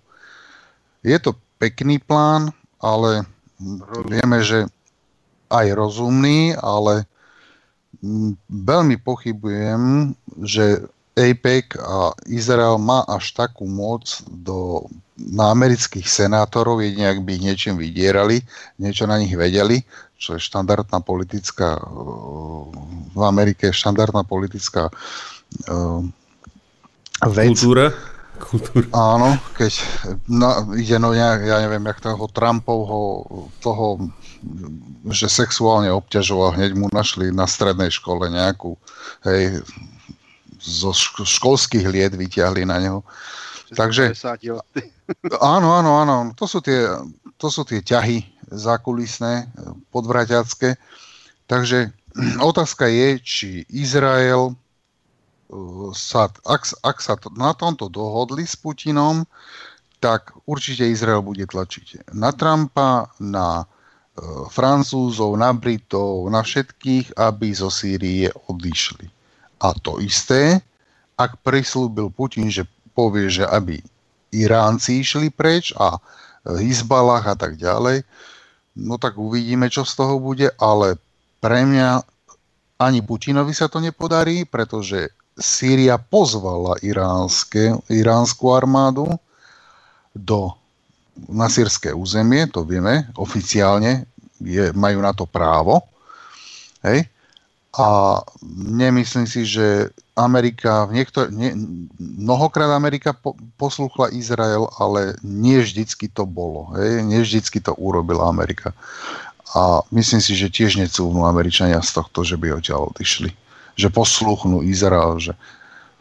Lebo Amerike to nevyhovuje, i keď oni vedia, že to je prehrané, Hej, že na čo tam už len obsmrdať môžu a robiť podvratnú činnosť, to je všetko, že budú podporovať tých malých e, sandálníkov, tie malé skupiny san, sandálníkov.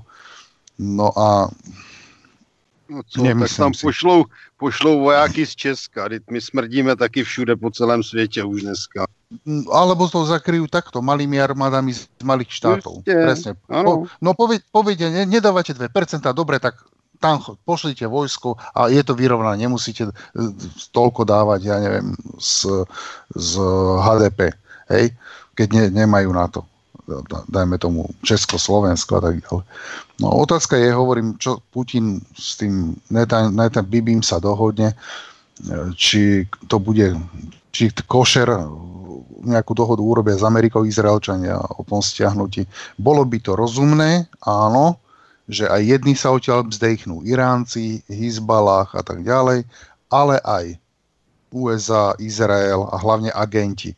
Lebo Sýria je prešpikovaná Mossad agentami, katarskými, saudskými agentami, tam proste tureckými agentami, tam to jeden druhého bonzuje, tam odtiaľ idú, tam sú stovky, stovky informátorov v rôznych častiach, že to je neuveriteľné. Hej, tam sú, proste je ich tam, fakt, na, to sú tisíce osôb ľudia. Tisíce agentov, ktor- v rôznych častiach, aj na púšti Syrii, kde fakt len nejaký možno tam tri buriny rastú, aj tam ten agent bude niekde. Hej, že nejakú lokalitu, alebo proste, lebo napríklad e, Iránci prevážali, e, prevážali e, lietadlom nejaký tovar, no nejaký military, oni ešte dávnejšie im zbombardovali, padla bomba blízko Boeingu na leteckej dráhe, bol odparkovaný, asi 10 metrov od neho explodovala. Doteraz tam ten Boeing je, lebo má diery v trupe a nevedia to, alebo kašľú na to, či to budú reparovať, lebo však to by veľa stálo. Ale hneď mal Izrael do hodiny mal informáciu, že z Iraku z radarov nejakých ich videl, tak, tak nejak ten bons išiel. Hej, z Iraku dostali informáciu, že letí iránske lietadlo do Sýrie. Hej. A potom to, nejak sa to stoplo, prestalo to, tak si museli to, z, toho, z toho Iraku, neviem kto to, či Rusi to zamedzili týmto únikom, alebo proste nejakým spôsobom. Ale na Sýrii ako takej sú fakt pešiaci ľudia, možno sú to samotní sírčania, ktorí za pár dolárov sú ochotní bonzovať aj vlastnú vládu. No a tam aj taký... tady, tady máme taky neziskovky. Placené. to sú ziskovky. Ako to je fakt, lebo chytili jednoho, to som z Nasana, ja som, neviem, či som ti to, Pepek, nie, ale to bolo pol roka dozadu, za 40 dolárov mesačne to robil. Za 40 dolárov ja som skoro odpadol. Aj ho chytili nejaké syrská, syrská, špe, no, e, Rus, Rusi znova postavili na nohy syrskú tajnú službu, tak ich chytali a našli ho, tam bol aj nejaký popis, že Rusi ho zdetekovali tohto bonzáka a to tak, že mal satelitný telefon že presne ho zamerali Rusi, že používa e, Inmarsat alebo nejaký taký e, satelitný telefon a boli tam cyklicky, periodicky presne e, nejaké volania späť, že proste malo to periódu, malo to, malo to, nebolo to nejaké zvláštne. Tak tak na neho prišli a ho zacielili, no a chmatli ho. Ho zdetekovali, že kde v ktorej časti vola a naozaj to bol špion. A bonzoval koľko aut prešlo, to bolo tam pobliž Golan ináč, e, tam ho chmatli a on nahlasoval, aké vozidla sa pohybovali v ten deň, e, alebo hneď nahlasoval, že ide veľká, ja neviem, ja, 30 BVPčiek, 10 gradov ide smerom na Golany tam a, a všetky tieto hovory išli vlastne do Izraela. Cez ten satelitný telefon. Takže za 40 dolárov.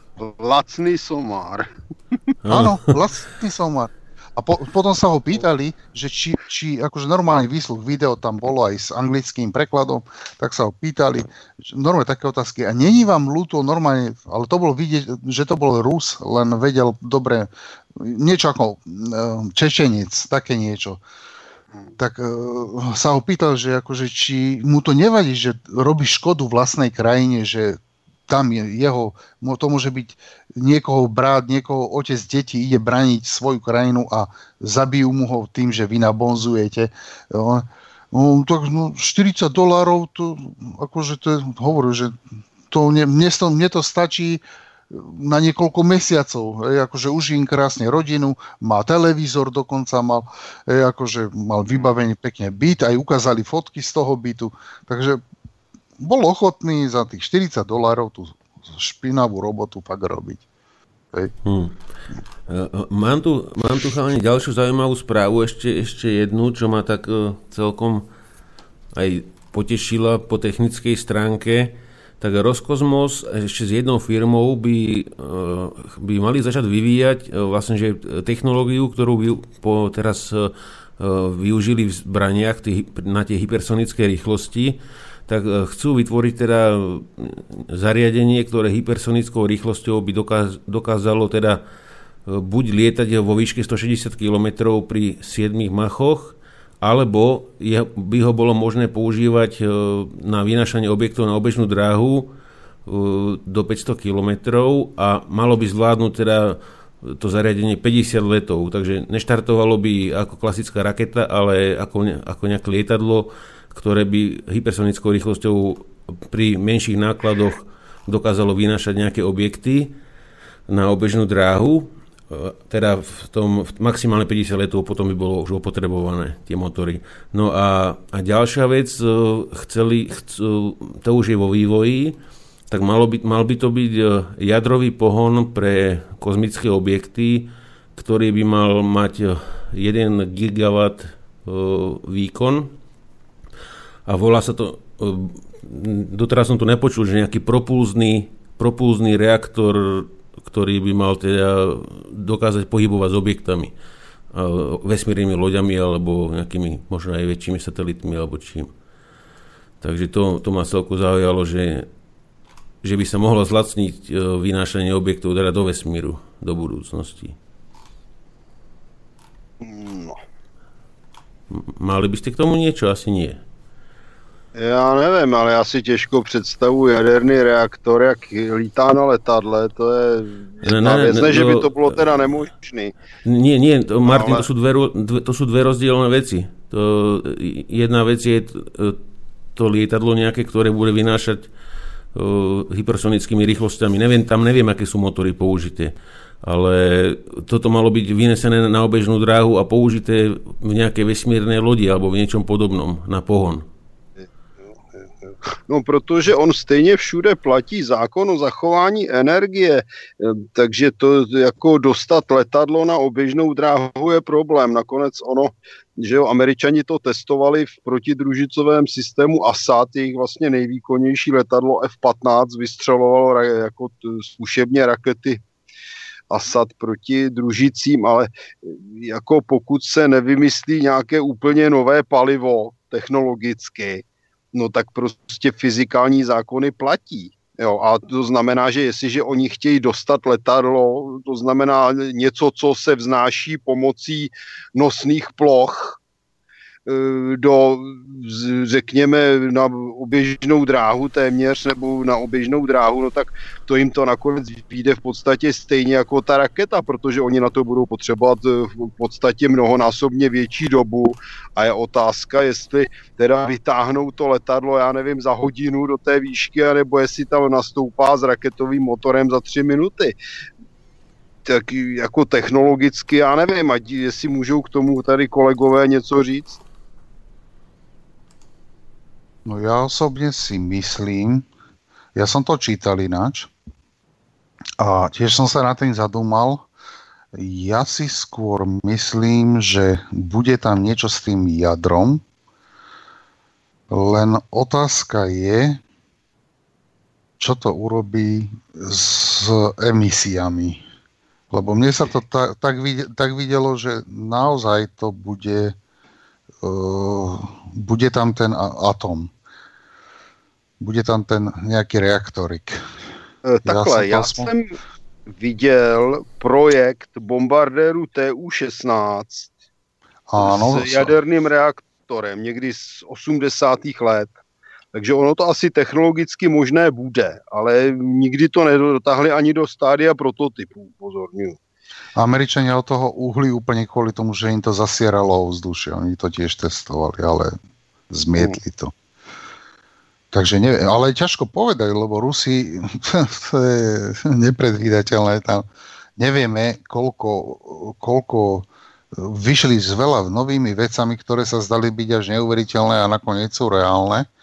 Možno fakt vyhrabali tých, tých dôchodcov, vedcov, lebo oni také kapacity, to sú už ročníky 80, 70, 80 ináč. Som o tom Jasne. čítal dobrý článok, že Putin vlastne vyhrabal, fakt z dôchodkov posťahoval tých dôchodcov, tých, tých vedcov, vojenských e, vedcov a e, mnohí ani nechceli, minim, nechceli akože finančnú motiváciu, že oni to robili doma. Oni, áno, on normálne, hej, hej, že oni proste ako, no na čo mu to bude ten jeden deduško, na čo mi to bude, však ja za chvíľu umrem a takto aspoň odozdám e, moje knihy, diela, takú štos knih tam bolo a znova sa dávali tlačiť, lebo na akadémiách ruských znova to bude vúčivé, chcú to dať do osnov všetko naspäť, tieto veci. No a fakt to sú 70-80 roční ľudia Takže No však si ťažko vemte povedať. chalani profesora Staňka. Nemusíte ani chodit Na- z domova. Napri- áno, to je to isté, áno. Takže Dobre, chalani. Ja si, Takže, jak, jak chceš to ešte dokončí a e, že by sme išli k tej prvej téme. Máme pomaly 10 hodín. môžeme ísť. Po, No. OK, e, tak e, Dušo, Dušo, tak vrhneme sa teda na to Rusko, však hovoril si, že to nebude, nebude extra dlhé, ale tie základné informácie teda e, k k tomu, k tej ekonomickej situácii Ruska, podľa teba, či, či je to teda, e, vlastne jedná sa o ten príhovor Putinov a či je to teda podľa teba ako ekonóma reálne, teda o čom hovoril, že či by, No. že, že, že, že to vyzerá až tak moc dobre. Eh, povedal dve zá, zásadné veci, ktoré predtým sme si neuvedomovali. Tá prvá bola, že zahraničné rezervy, dolárové rezervy, že sú vyššie ako je e, zahraničný dlh. A to, a to dokonca nielen verejný, čiže štátny, ale aj súkromný dlh. Čiže všetky dlhy, ktoré majú akýkoľvek Rusy na západe alebo mimo územia Ruska, tak o, oni majú väčšie dolárové rezervy v štátnej banke, centrálnej banke ruskej, ako majú dlh. Čiže to je prvá informácia. A, a vedeli sme všetky tie veci predtým, nikto, nikto si to takto nezložil vedľa seba. Druhá vec, ktorá bola zaujímavá, je, že ak by prestali hneď exportovať, uh, ale hovoril len o rope a o plyne, čiže uhlie už nespomínal, ale ropu a plyn, tak uh, napriek tomu by bol, bola bilancia ich zahraničného obchodu pozitívna. To znamená, že oni už dnes vy- vyvážajú toľko techniky, e, zbraní a potravín, že kľudne by mohli prestať e, vyvážať palivá. A to je veľký problém, hlavne pre nás a pre Nemcov, ktorí Tak. sme od toho ruského paliva závislí. Ano, sankce. No, a ja len, ja, len, ja, len, ja ti len skočím do rečí na, na moment. Ja som na našej Wars Online e, raz dal článok o ruských technológiách, ako sú frézy robotické a tak ďalej. E, bolo to z Petrohradu, z nejakého veľtrhu a ja som odpadol, aké CNC mašiny oni vyrábajú. To je, keby ste videli japonské mašiny. To je len všetko, čo som chcel povedať. Takže ani sa nečudujem, že ten export majú v pluse.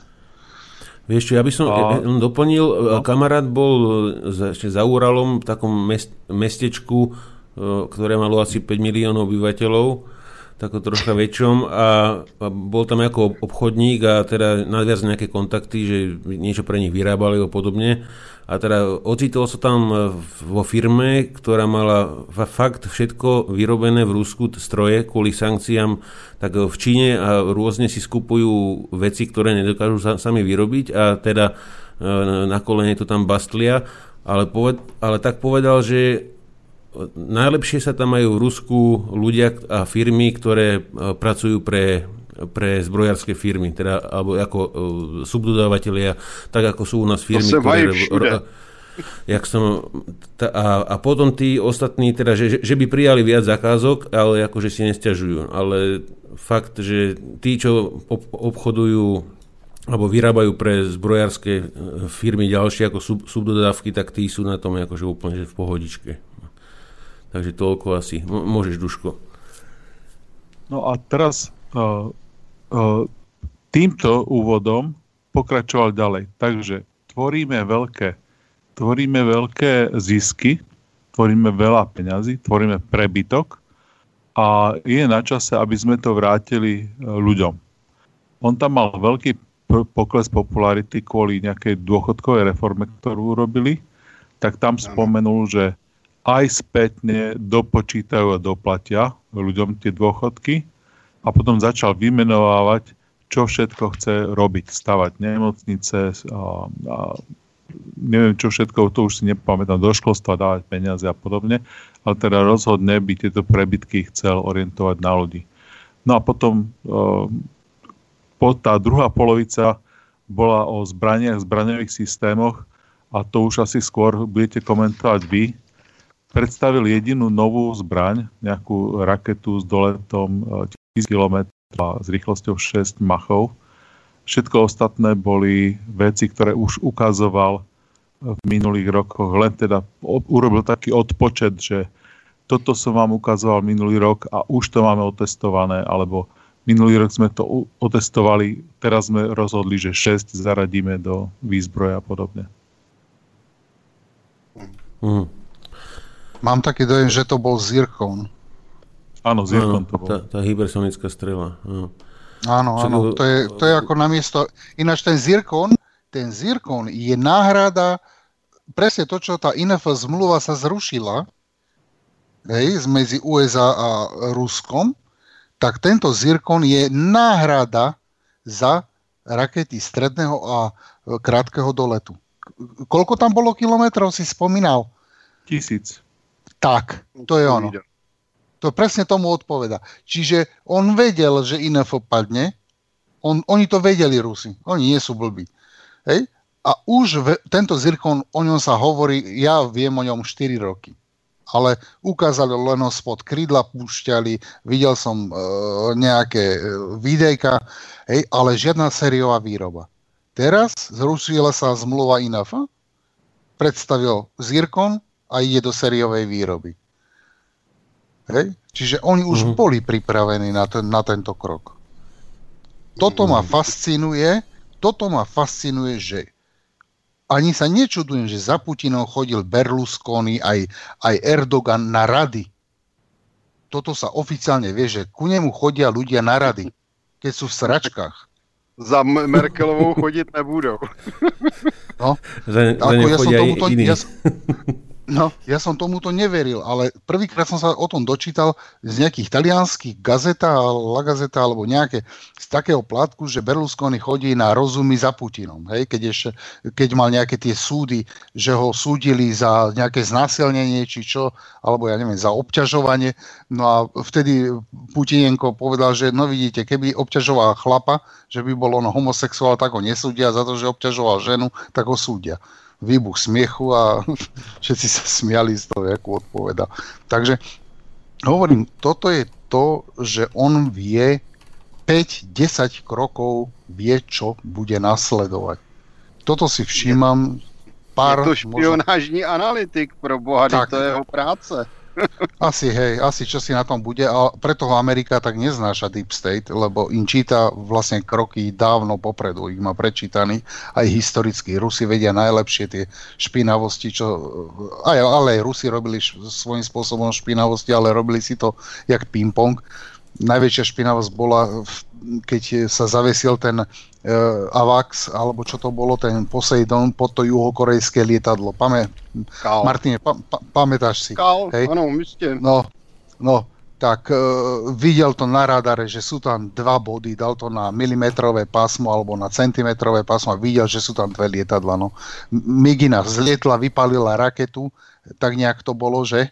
A hmm. išla za väčším cieľom. No, samozrejme, dostalo to civilné lietadlo, No a to bola, to bola fakt špinavosť hento. To je presne to, čo robia Izraelčania, že pristávalo v Damašku lietadlo, pristávalo v Tel Avive, či kde v, Li, v, Li, v Libanone a oni vtedy zlietli a kryli sa zase tými, tý, týmito civilnými lietadlami. Takže to sú tie americko-židovské praktiky, toto klasické. Takže, takže asi len toľko. OK, uh, chalani, poslal som vám do četu jeden, jeden graf, Eh, na webe statista.com eh, robia od roku 2005 až do 2019 eh, štatistiku a pýtajú sa ľudí, že kto koho v Spojených štátoch, že koho si predstavujú ako najväčšie ohrozenie a nebezpečie. A podľa toho grafu od 2012. sa propagande da, tej antiruskej darí a už, už to teraz vystúpalo až na 32% teda ľudí v Spojených štátoch si myslí, že Rusko je teda najviac nebezpečné. E, po tom, čo sa stretol Putin e, v Severnej Koreji, tak e, z, nejakých 50% to za pol roka kleslo na 14% nebezpečie, Severnej Koreje. A Irán, Irán, áno, áno. a 21% momentálne, Irak 2% a v 2005 bol Irak až na 22% u teda, občanov Spojených štátov. No, myslím, že, myslím, že ste to videli. Martin, otvor si ten chat, môžeš si to keď tak pozrieť. No, no, dobre. Jako to je ale klasika, američani přemýšlejí nikoli v hlavu, ale televizí většinou. U nás už se naučili přemýšlet spíš mobilem. Mhm. Dobre. Televíziou, televíziou a čipsami. Jasné. Chalani, navrhujem, dajme si, dajme si jednu skladbu, pauzu a, a Miro by chcel ešte k tomu grafu, tak môžeš Mirec a potom by si, dáme si pauzu a po, po, pôjdeme sa pozrieť na ten Kašmír. No ja by som ten graf nejako nepreceňoval, lebo pokiaľ bola položená otázka, že koho pokladajú za najväčšieho protivníka Spojených štátov alebo nepriateľa, tak e, po tom, jak so, so Severnou Koreou tie vzťahy sa trošku, tie stretnutia boli prezidentov a podobne, Takže je logicky, že mohol tam nastúpiť na miesto toho, ten, koho mal predtým v druhom poradí. Čiže na tú otázku ten respondent e, buď odpovedal, že niekoho považuje, alebo nikoho, teda ten, kto nikoho, ten asi nebol zahrnutý do výsledkov a ten, kto povedal, tak tam sa len premiešalo porade. Nevidel by tom veľký, veľkú zmenu. Uh-huh. Uh, ja súhlasím s Mirom, ináč ja som tiež čítal štatistiky a uh, tie čísla vyzerali úplne ináč. Čiže uh, oni dokonca tvrdili tam v nejakém výskume, že najviac sa obávajú svojej vlastnej vlády a že neveria médium 72%, čiže ako toto, tie čísla nie sú konzistentné s tým, čo poznám z ostatných výskumov, takže skôr by som sa priklonil k tomu Miromu názoru, že musia udať jedného človeka, čo, jedného nepriateľa a môžu si len vybrať, že kto to bude. A v tom prípade tam to Rusko pomenovali len na základe toho, že spontánne si niečo spomenuli z médií. Ale keď sa ich opýtate, že aké vážne to je, tak povedia, že no my sme to tak nemysleli, my v podstate si myslíme, že z Ruska nám nič nerozí. Mm. A druhá vec, a druhá vec ešte aj pred prestávkou, e, svojím spôsobom toto mm, skôr sú vyjadrenia generálov podstatné, neviem, jak sa volá ten, pre, no, čo má na starosti letectvo, ten dal Rusov ako najväčšiu hrozbu, hej, ale ono to svojím spôsobom tým Rusom aj naznačuje, je to taký barometer, že keď už ne, nebavme sa teraz o obyvateľoch, bavme sa o, o generáloch, o vojenskom personáli, tak tým Rusom to musí až tak imponovať, že a konečne nás začínajú vnímať ako rovnocenného. Hej? Takže ono to vždycky, to bolo jak za druhej svetovej vojny, hej, tiež sa Hitler, keď ho brali akože už vážnu hrozbu, tak už vtedy začalo mu to troška raz do hlavy, že už ho začínajú brať vážne. Takže ono to na druhej strane aj tomu, tie vyjadrenia tých vyšších šarží, aj troška, to je taká lichvotka zase na stranu Ruska, zase tá ge, ruská generalita to už konečne si povedal, no konečne si na nás spomenuli. Takže je to uhol pohľadu. No. To je všetko. Uh-huh. Teraz vyšla informácia ešte pri tej Venezuele, ako, ako, ako, tam bola tá šaškárna s, tým, s tou humanitárnou pomocou zo Spojených štátov, z Kolumbie, ako to chceli dostať cez tú hranicu. A vyšla informácia, že mohlo to byť tam aj troška krvavejšie, e, že 200 vojakov, čo prebehlo teda na tú tzv. USA stranu, tak mali teda spôsobiť nejakú krvavú provokáciu tam a našťastie teda kolumbijská vláda to zastavila. E, obávali sa teda, že by sa to tam mohlo dopadť nejakým horším štýlom, ale ešte to nemám celé prečítané, ale len v tom, v tom že že keby tam fakt bol nejaký krvavý masaker a teraz by bola možno troška iná situácia, ako je. Takže to je celku pozitívne. Dobre, takže e, dáme si chalani jednu skladbu, odbehnite si a budeme sa počuť aj s poslucháčmi za e, cca 4 minúty.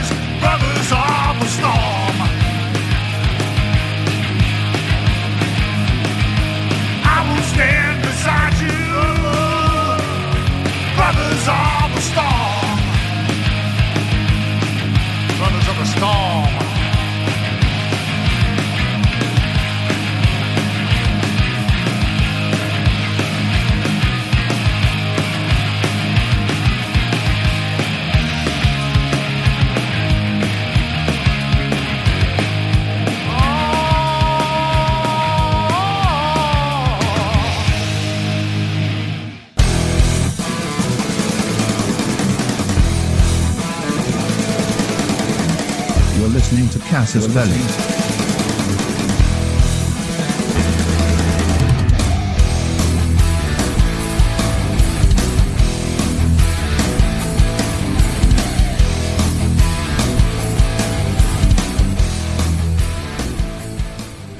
No a z Kasus Belli pokračujeme ďalej, takže zdravím všetkých poslucháčov na streame Slobodného vysielača. A ak by ste mali nejaké otázky, môžete ich písať na cb.slobodnyvysielač.sk Už tu nejaké otázky aj máme, e, tak e, sa k ním aj dostaneme, ale najskôr si dáme teda tému e, Kašmír. Takže Martin, poďme sa teda pozrieť na, na pakistansko-indickú hranicu a t- toto horské územie e, e, menované Kašmír, že akým spôsobom sa teda vyvíja toto územie v histórii a prečo sú tam vlastne stále nejaké konflikty e, ozbrojené väčšinou. No, já jsem chtěl takový delší úvod, ale nebudu týrat posluchače indickou historii, která je obrovská. Je to jedna z nejstarších a nejcivilizovanějších eh, jaksi vývojových, eh, vývojových oblastí světa. Jako obvykle je to kolem velkých řek, to znamená Indie, Čína, Sumer, všechno byly civilizace kolem velkých řek. Ale eh, když se podíváme do té modernější doby, řekněme v 19. století, tak eh, do, dlouho, do, až do 19, delší dobu do 19. století byla Indie vlastně kolonií, kterou ovládala soukromá východoindická společnost, která byla britská. Eh, Fungovalo to tam velmi kolonialisticky, byla tam vyso- velké množství povstání Indů proti britském kolonizaci a tak dále. Nebudu to rozebírat, to bychom tu byli asi do rána. Ale základním faktorem se stalo rozdělení Indie, které bylo vyvoláno za prvé výsledky druhé světové války, ať, tomu, ať se to komu líbí nebo ne, tak národně osvobozeneckým bojem národů. A e, bylo rozhodnuto, e, že Británie už není schopná vlastně udržet Indii jako kolonii a rozhodli se tedy velkoryse věnovat Indům svobodu. E, Realizoval to vlastně Lord Mountbatten, což e, byl indický místokrám. Zde je třeba dodat, že Indie byla britskou korunní kolonií, měla výsadní postavení, protože to byla kolonie obrovská, byla to kolonie zisková.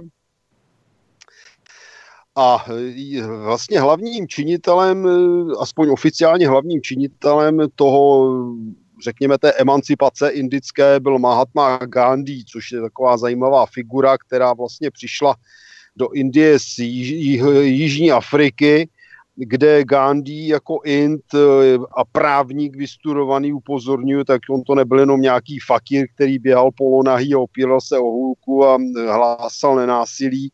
Gandhi byl vzdělaný člověk, tak e, on tam obhajoval jako, jako právník Indy, kteří tam byli rasově pronásledovaní. Nakonec vlastně výsledek té obhajoby z dlouhodobého hlediska a celého toho jeho působení bylo, že Indové byli v Jihoafrické unii uznáni jako běloši, což je poměrně zásadní faktor tehdy eh, v rasově rozdělené Jihoafrické republice. Nicméně po svém návratu do Indie eh, byl, se stal Gandhi velkým patriotem a díky tomu, že hlásal nenásilí, tak se vlastně emancipace a osvobození Indie od anglické nadvlády nebo britské koloniální nadvlády eh, realizovalo bez války, což je velmi důležité.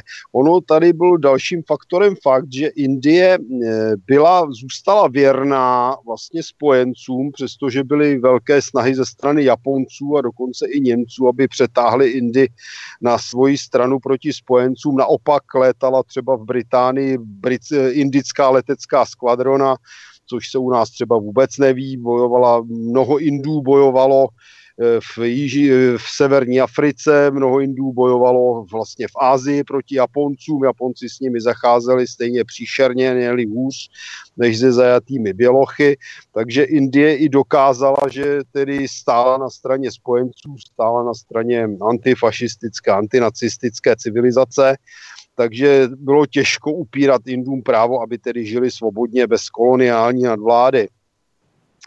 Vtip je v tom, že Indie, korunní kolonie Indie se vlastně skládala z nábožensky dvou skupin, a to hinduistů a muslimů. A to je dlouhodobá záležitost, oni ti muslimové vlastně jeden čas celou Indii ovládali, ale eh, vznikl z toho zásadní problém.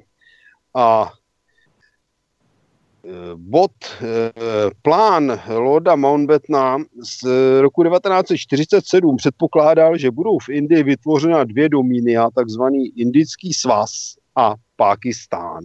Indický svaz měl být hinduistický, Pákistán islámský. Indie existovala v podstatě tisíce let, se dá říct, Pákistán do té doby neexistoval vůbec. Potom, je tady, potom zde byla otázka rozdělení Bengálska a samozřejmě Bangladeše později, k čemu se dostaneme v rámci válek. A Další problém byly okrajo, především okrajové oblasti mezi těmi dvěma domíny, to znamená Indickým svazem a Pakistánem, byly zjednodušeně mezi hinduisty a muslimy. To byl třeba, třeba takzvaný Silet, kterému se dnes říká Asám. Tam se pořádalo referendum. Hlasování proběhlo také v oblasti Sindu. A další problém v Indii byl, že tam existovala řada domorodých knížectví, která byla relativně samostatná. A tato knížectví, nebo tedy ta knížata, a to nebyly žádné jako mrňavé státečky, ty mohly mít miliony lidí, ty knížectví a ti, ta knížata nebyly žádní žebráci, to byli obrovští boháči, třeba dodat. tak ti se mohli rozhodnout, jestli chtějí patřit mezi hinduisty nebo muslimy, čím vznikl samozřejmě další problém. A výsledkem těchto prací bylo ústavodárné schromáždění, které spolupracovalo s Indickým národním kongresem, což byl vlastně výtvor indických a můžeme říct i pakistánských, když se na to podíváme z budoucího hlediska, eh, patriotů. Tip je v tom, že ono to vypadlo na papíře dobře, ale součástí Eh, kongresu byla muslimská liga a ta požadovala, aby do Pakistánu bylo zahrnuto celé Bengálsko a celý Panžáb. A tím začaly problémy, protože v těchto oblastech eh, bylo smíšené obyvatelstvo. A samozřejmě referendum eh, bylo ne zcela ideální. Můžeme si nakonec připomenout eh, Mnichovskou dohodu, můžeme si připomenout takzvané sudety v oblasti českých zemí, kde vznikl obrovský problém vlastně s menšinou, která byla někde větší, někde menší. A nezávislost Indie, která byla vyhlášena v roce 1948, na kterou se všichni těšili, jak jak muslimové, tak hinduisté, tak nakonec vedla naopak k obrovským problémům. A nejsložitější situace vznikla v knížectví Džamu a Kašmír. A jsme u toho slavného Kašmíru. Eh, pokud má někdo před sebou mapu, tak, tak může vidět, že to jsou absolutně nejsevernější oblasti Indie, tak, takové relativně menší, menší státečky, a které, a tyto, v těchto státečcích vlastně se střetli, eh, střetla vládnoucí knížata s názorem, názorem lidí. A přestože Mountbatten se snažil eh, o provedení plebiscitu, tak muslimové se rozhodli především o, připojení, o připojení k Pakistánu. Jenže britská politika v Kašmíru byla taková, že naopak mířila k tomu, aby tyto oblasti se k Pakistánu nedostaly, protože eh, Britové takticky si vytvářeli podmínky pro to, aby si uchovali vliv Indii. Typické rozděl a panuj, to znamená, že stát byl rozdělen tak, aby byl rozdělen problematicky, a Britové tam mohli úspěšně působit jako mírotvorci a dodavatelé zbraní. Ono to vyznívá nepěkně, je to samozřejmě otázka názoru, je to otázka, řekněme, výsledků plebiscitu, ale faktem je, že bez ohledu na Gandhiho, bez ohledu na šejka Abdaláha, který tam vládl, došlo k tomu, že Kašmír byl obsazen pakistánským vojskem. A docházelo k obrovským pogromům, o tom se vlastně u nás vůbec neví, ale tam se vyvražďovaly celé vesnice mezi sebou a to v podstatě velmi primitivně se tam pobíjeli nějakými srpy, klacky, a, e, mačetami a podobně, takže něco takového, co vidíme v posledních desetiletích Africe, tak to bylo v Indii, kterou vnímáme v zásadě jako vysoce, řekněme, civilizovaný stát.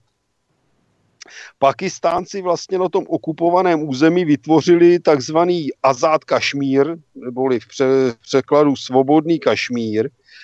A když eh, dostala k řešení problematiky Kašmíru Organizace spojených národů, eh, tak nakonec eh, dotlačila jaksi bojující strany k tomu, aby zastavili boje v roce 1949, 1. ledna, eh, bylo, bylo provedeno zastavení palby.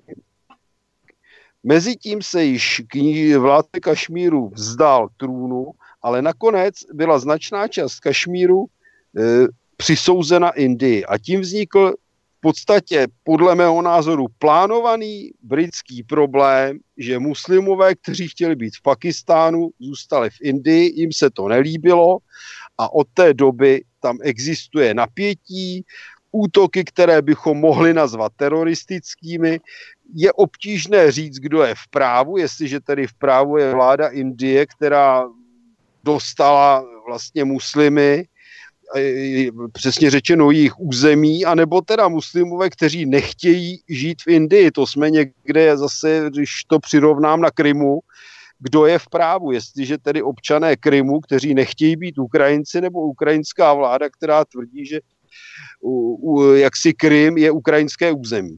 A něco podobného vidíme, vidíme vlastně dlouhodobě od roku 1947 už, vlastně ještě než vůbec bylo vyhlášeno eh, Indie jako samostatný stát a eh, vznikly tedy státy Indie a Pakistán, no tak od té doby vlastně to napětí neustalo.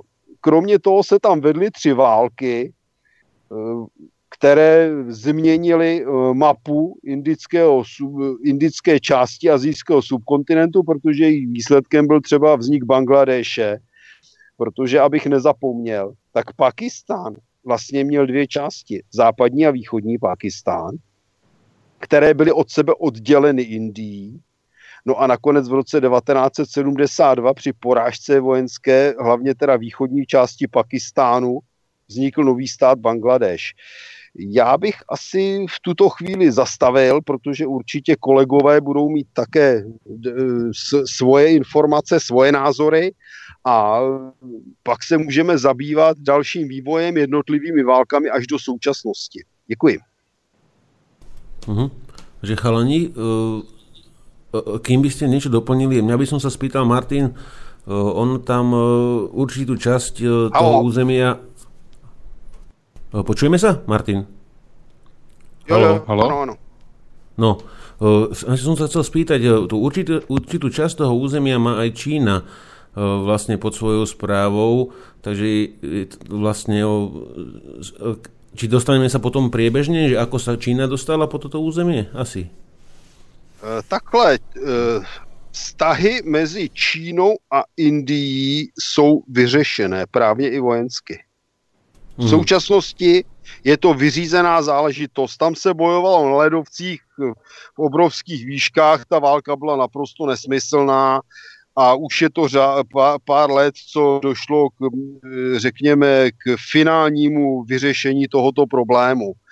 E, tam byl spor o hranice, protože ono v těch velehorách vůbec ty hranice stanovit byl problém.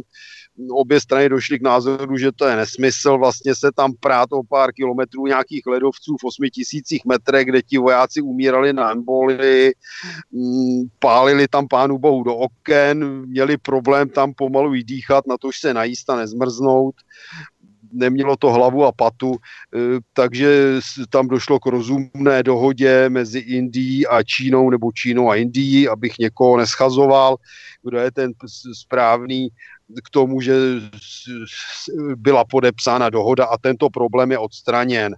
V současnosti existuje teda pouze problém, eh, problém Kašmíru a Džamů eh, mezi Indií a Pakistánem. Z tohoto hlediska bych dodal, že teda eh, z vojenského hlediska je Čína víceméně spojencem Pakistánu. Uh-huh. OK, tak môžete chalani reagovať, aj určite aj Tony aj Miro chce, takže Mirec môžeš napríklad? Tak je tu ešte t, taká dobrá vec vedieť vlastne, jak ten Kašmír ako krajina vyzerá. Také niečo, čo by som nazval ako efektívny Kašmír, teda Kašmír, kde sa dá nejako normálne žiť, to je asi tretina toho územia. tá e, časť, ktorú má Čína, tá je pre Indiu, verím tomu, že aj absolútne nezaujímavá snáď jediné byť nejakého turistického hľadiska, ale to je fakt pustatina, ktorá aj pre tú Čínu má význam len preto, že tady ide, majú jednu cestu do Tibetu. Pre Indiu je to niečo, ktoré je za strašne vysokými horami a tak jednými z najvyšších hor sveta a proste nemajú tam e, prístup nejaký normálny. E, maličku často je nejak efektívneho Kašmíru, ak by to nazval, tak spadá pod Pakistan a to okolie toho hlavného mesta Šrinagaru, tak to, to je, okolo toho sa tá najefektívnejšia časť uh, ako zgrupuje. To sú také hory s takým os- osídlením, ktoré by sme nazvali dneska snad možno, ako u nás by sme to nazvali kopaničiarské osídlenie. To je spústa roztratených domkov, sadov, malých polnospodárských usadlostí. Oni sú síce vo veľkých výškach, ale tým, že je to oveľa bližšie k rovníku, jak by sme to, e, jak sme my, tak e, aj v tých veľkých výškach sa dá existovať a fungovať aj po stránke teda polnospodárskej výroby. Tie lesy sú tam slabé, jednak asi zrejme trpia tou silnou intenzívnou polnospodárskou výrobou, aj tým osídleným obyvateľ, ústotou obyvateľstva, ktorá v tej efektívnej časti je pomerne vysoká priemerné údaje sú určite iné, keď sa tam zarátajú tie nehostinné hory a ľadovce.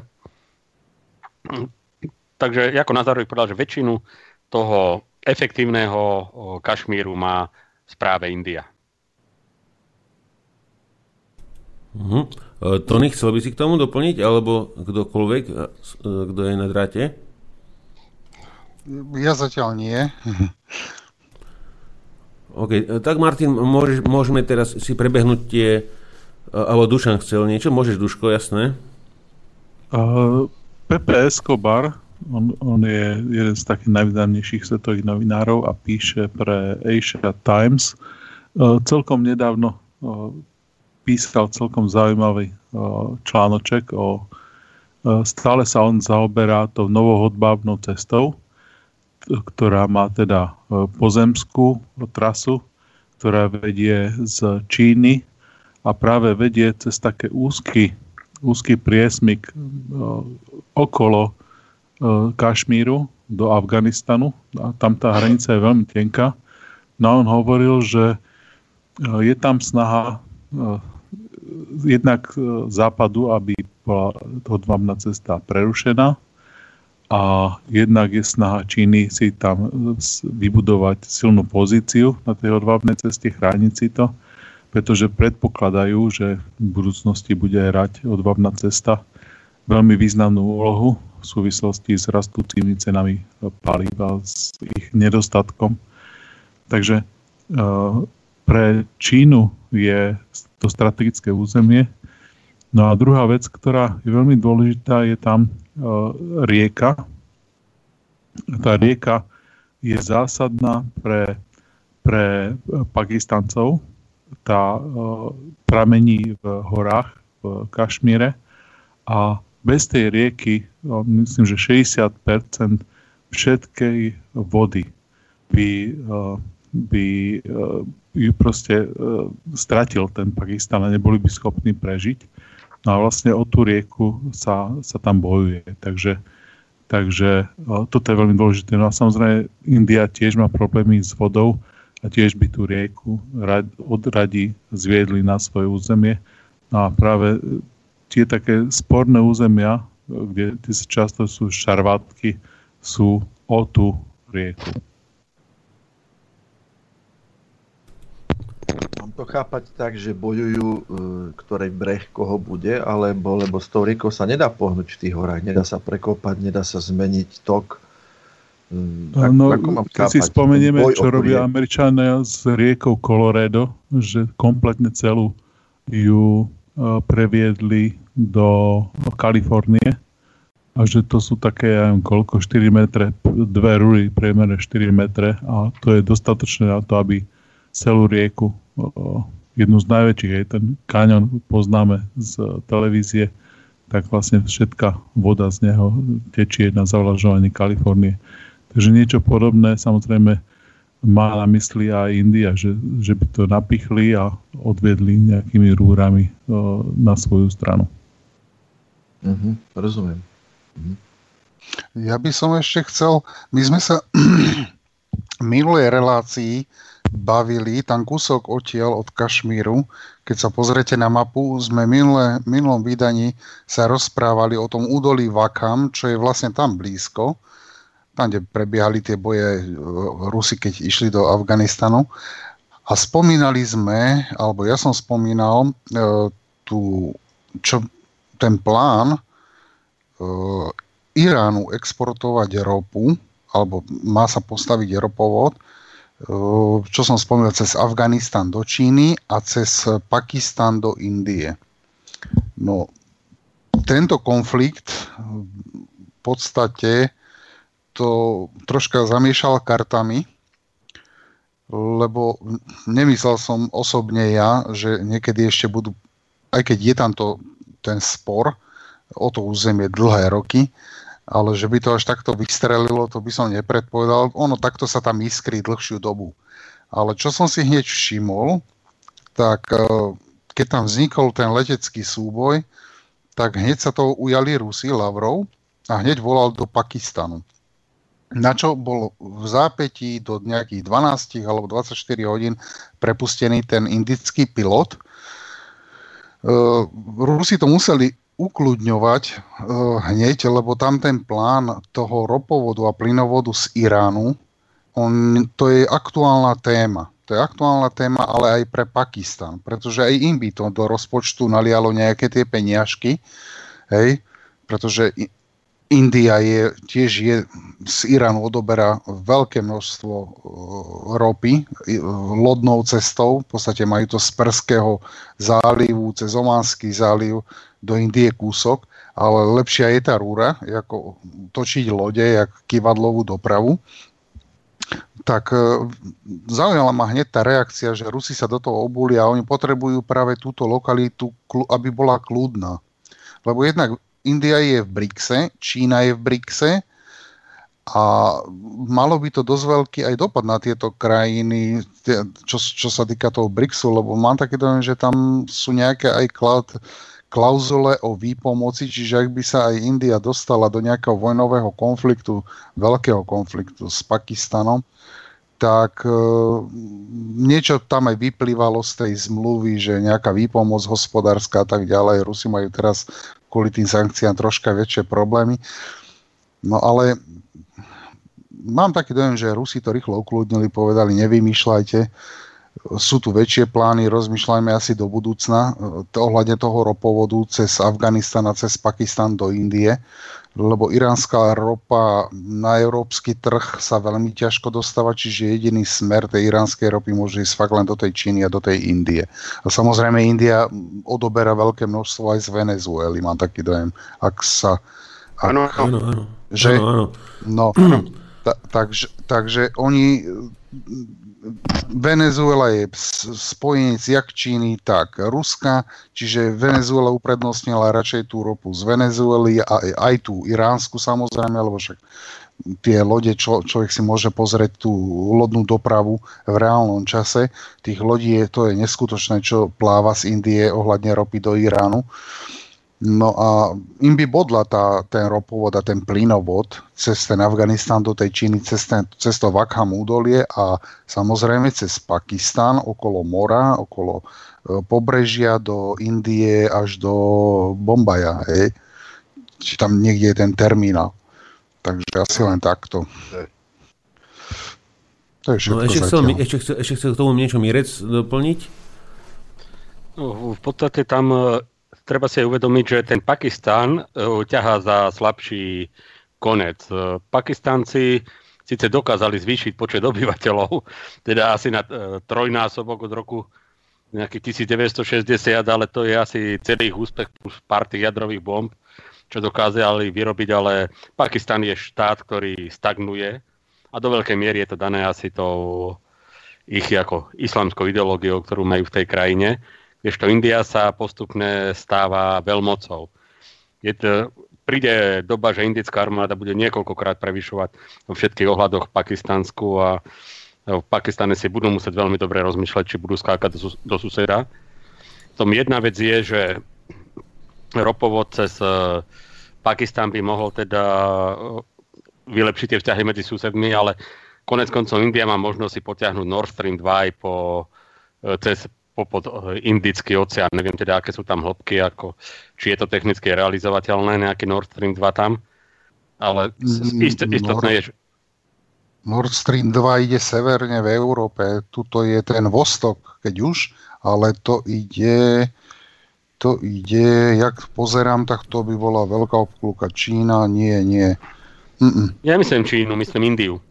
Ja Indiu, viem, že? lebo keď sa, keď sa pozerám, no viem, kadiaľ ide ten Vostok, ten, ten ropovod e, z Ruska ide o, z Vladivostoku do Číny, okolo pobrežia, jedna vetva má, sa buduje, má ísť cez Severnú Kóreu do Južnej, lebo aj Južná Korea žiadala ruskú ropu a má sa to ťahať až dole do do Šanghaju okolo okolo áno, okolo až dole k Vietnamu. E, Ten, takto, pl- sa, ten plán tam je veľký.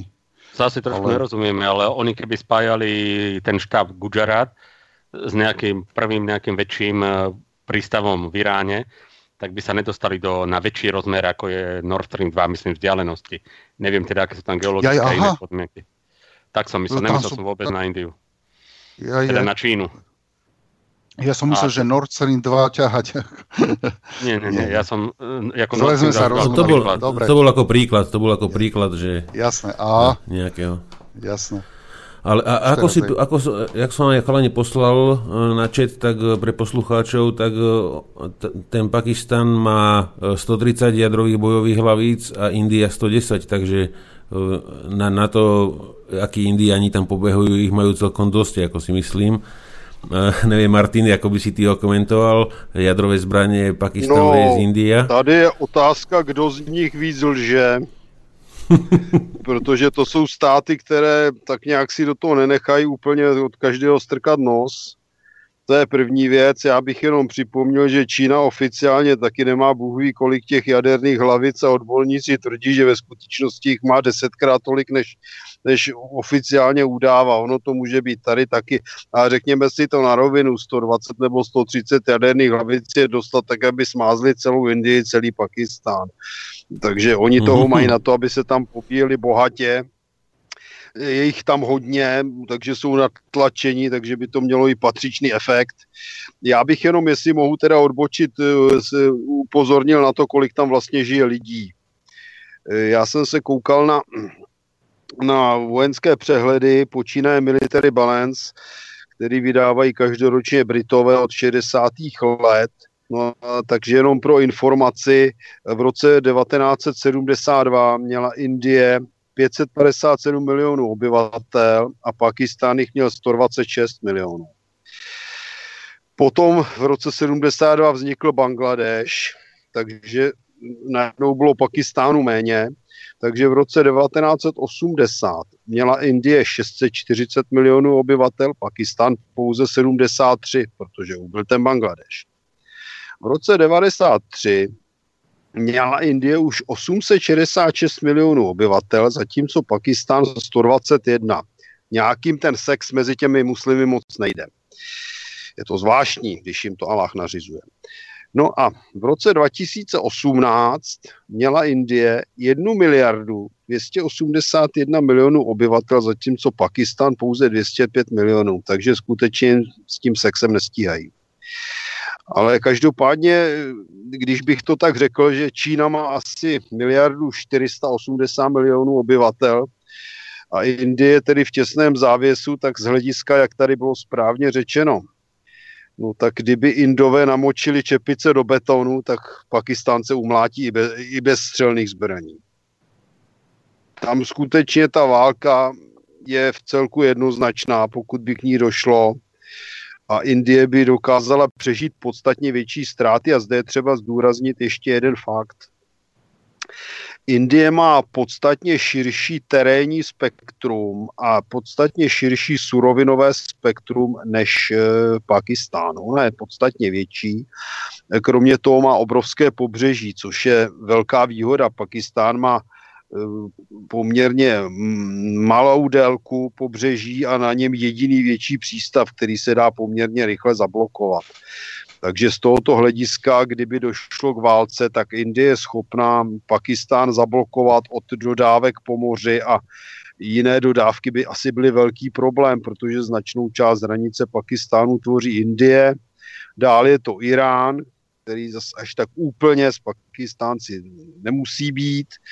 Pak je tam Afghánistán, což je zvláštní země sama o sobě, která by mohla téměř být součástí Pakistánu, protože značnou část Afghánistánu obývají paštunové, kteří žijí tedy i v Pakistánu, všem oni sami pakistánci a zase tak moc nechtějí, protože jaksi narkomafiáni a teroristi mohou vytvářet problémy.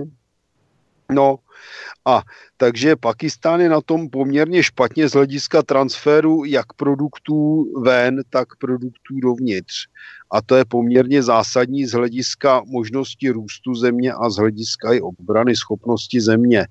I tak ovšem je třeba dodat, že jak Indie, i tak Pakistán mají strojírenský průmysl a jsou schopni vyrábět zbraně. Eh, Pakistánci poměrně dlouho laborují s Čínou, mají i nějaké druhy čínské výzbroje, protože se dostali do neustálých tahanic a konfliktů se spojenými státy, kterým se nelíbilo tedy, že Pakistánci mají jaderno, jaderné zbraně, Mm, takže oni na ně dočasně uvalili embargo, stejně jako na Indii. Indové to řešili tím, že posílili spolupráci s tehdy sovětským svazem, později pokračují ve spolupráci s Ruskem.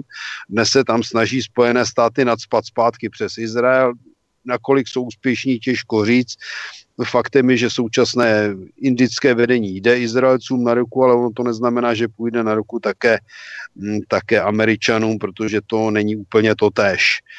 Eh, každopádně, jak bylo správně řečeno, tak Indie skutečně tahá za podstatně delší kus provazu. Můžeme si připomenout, že dokonce i firmy na Slovensku, což jsem se podivil, musím říct, eh, tak eh, používají systém, že pro ně pracují operátoři v Indii, protože jsou levnější, takže jako někteří slovenští středoškoláci a vysokoškoláci jsou nezaměstnaní díky tomu, že Indii jsou levnější pracovní síly, což je typická ukázka demokratické ekonomiky. Takže to je můj vstup pro zatím. Uh-huh. Uh, chcel k tomu doplniť uh, najpr- najprv Peťo a potom Mirec. Ja by som doplnil tú informáciu ohľadom rastu populácie v Pakistane a v Indii. Uh, Pakistan má veľmi zlú štatistiku z hľadiska manželstiev, ktoré vznikajú pri 60 až 70 medzi vzdialenejšími alebo bližšími príbuznými, dokonca súrodencami.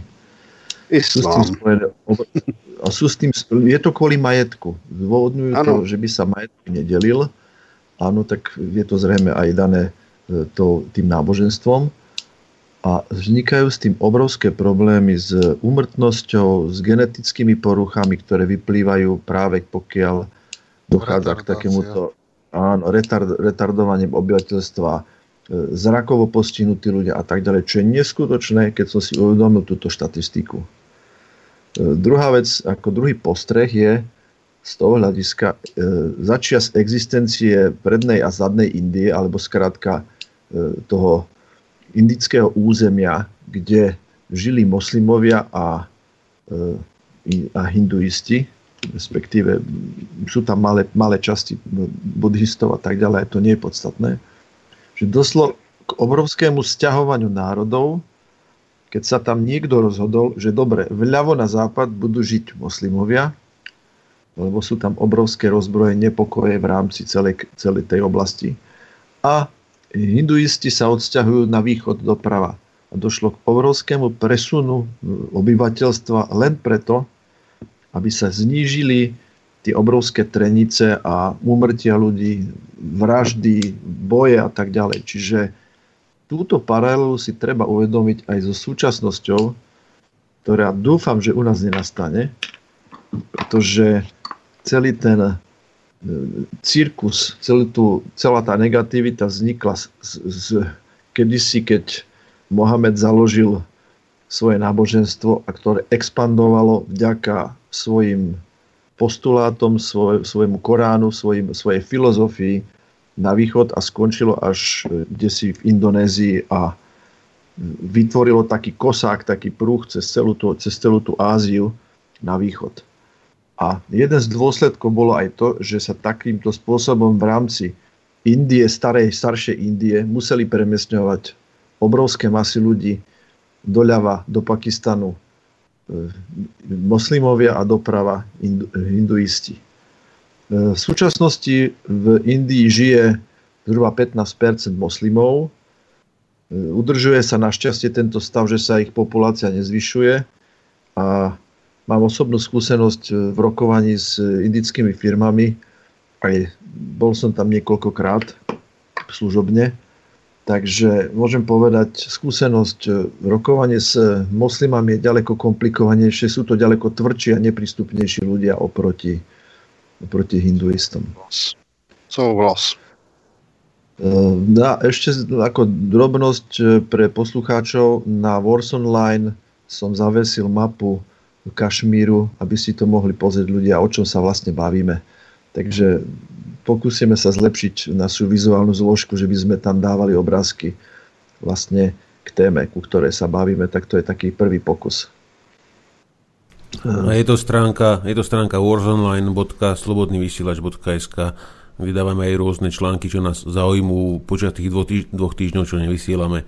A Mirec chcel ešte doplniť k tomu Pakistanu. Tam to? Pakistán je krajina, ktorá je veľká asi tak zhruba ako je Francúzsko spolu s Beneluxom. E, Má ale obyvateľov asi dvakrát viacej ako táto časť Európy. A tu je problém, pretože, jak som spomínal u toho Kašmíru, efektívny a neefektívny Kašmír. Z Pakistanu je efektívna ledva tretina územia. Čiže v tretine územia sa dá normálne fungovať. Bytok sú fakt pustiny, ako pustiny to púšte, skalnaté púšte, to sa nedá nazvať ani nejakými mačiami stredomorskými alebo niečím. A celý život v Pakistane je sústredený okolo rieky Indus. Ako, názov rieky Indus ako evokuje, že to je v Indii, ale nie. Indus je rieka, ktorá, okolo ktorej sa točí život v Pakistane. Čiže to efektívne územie Pakistanu je zhruba tretina krajiny. To znamená, že hustota obyvateľstva je tam 6 krát väčšia ako je Francúzsko a Benelux. Čo znamená, že pokiaľ tá krajina nemá nejaké veľké zdroje na export a musí žiť z toho, čo sa tam dopestuje a populácia tam stále narastá, tak tá krajina sa čoskoro musí dostať do veľkých problémov. To je všetko v tomto stupe. Uh-huh. Uh, neviem, Martin, uh, poz, pozrieme sa na posledné udalosti, alebo pozrieme sa teraz na tie, na tie z, z histórii, histórii, že by si prebehol tie konflikty, ktoré tam boli. Určitě to máš No, ono připravené. v podstatě, kromě toho prvního, kdy se tam e, pobíjeli nějakými kosáky a mačetami, tak vlastně byly dva větší konflikty. To, byl, to byla válka v roce 1965, kdy e, kdy vlastně zvítězil do značné, zvítězila v podstatě Indie, ale díky zprostředkování především tehdejšího sovětského svazu se nakonec, eh, nakonec eh, to ne, ne, nedostalo do, řekněme, rozměru nějakého extrémní války. Je jo tam tu řada zajímavých poznatků, řekněme, z bojišť tankových, z bojišť leteckých. Nevím, jestli někdo z kolegů se zabýval třeba leteckou válkou. Já bych připomněl, že Indie, Indie použila tehdy velmi malé a lehké letouny Fallen Gnat, o kterých se dnes ani neví. No a ty díky tomu, jak byly malé, tak v podstatě unikaly i modernějším uh, pakistánským typům, eh, třeba F-104 Starfighter nakoupených ve, ve Spojených státech a díky tomu indické letectvo bylo poměrně úspěšné díky jednodušším technologiím. No, to tež se vlastně dělo z hlediska tankových bojů, kde Indové úspěšně používali, používali sta, starší typy, tank, britské tanky Centurion plus lehké francouzské hliníkové tanky AMX-13 Turen a úspěšně používali proti modernějším tankům eh, M48 Patton, které nakoupili eh, Pakistánci ve Spojených státech. Tam se přesně projevilo to, co už tady bylo naznačeno, že vlastně ta islámská společnost má problém se vzděláváním, protože on jim vlastně Korán něco nařizuje, včetně toho, že země je placatá. A těžko jak si vycvičit nevzdělaného vojáka k tomu, aby ovládal střelecký počítač v tanku. No a přesně to se v některých případech projevilo, takže Pakistánci kromě jiného prohráli nejen díky méně početné armádě, ale díky eh, nevzdělanosti svých vojáků.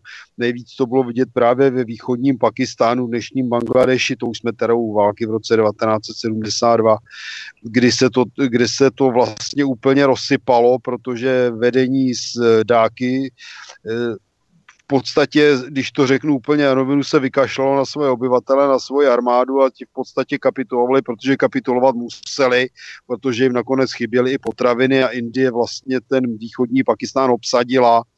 No a díky tomu tam došlo k změně vlády, jenom bych dodal, že dneska ten Bangladeš je vlastně jednou z nejchudších zemí na světě díky tomu, že je tam právě obrovský populační nárůst a skoro žádné země nedovolují Bangladešanům se stěhovat k ním, jako, protože tam hrozí zase nějaký ostřejší ostřejší islám a Bangladeš se tak stal, z, řekněme, z jednou takových světových robotáren, kde se vlastně vyrábí oblečení, obuv a podobné věci velkosériově za katastrofálních pracovních podmínek, za t, t, naprosto minimální mzdy, řekněme si to na rovinu v otrokářských podmínkách právě, na, právě třeba pro Evropu.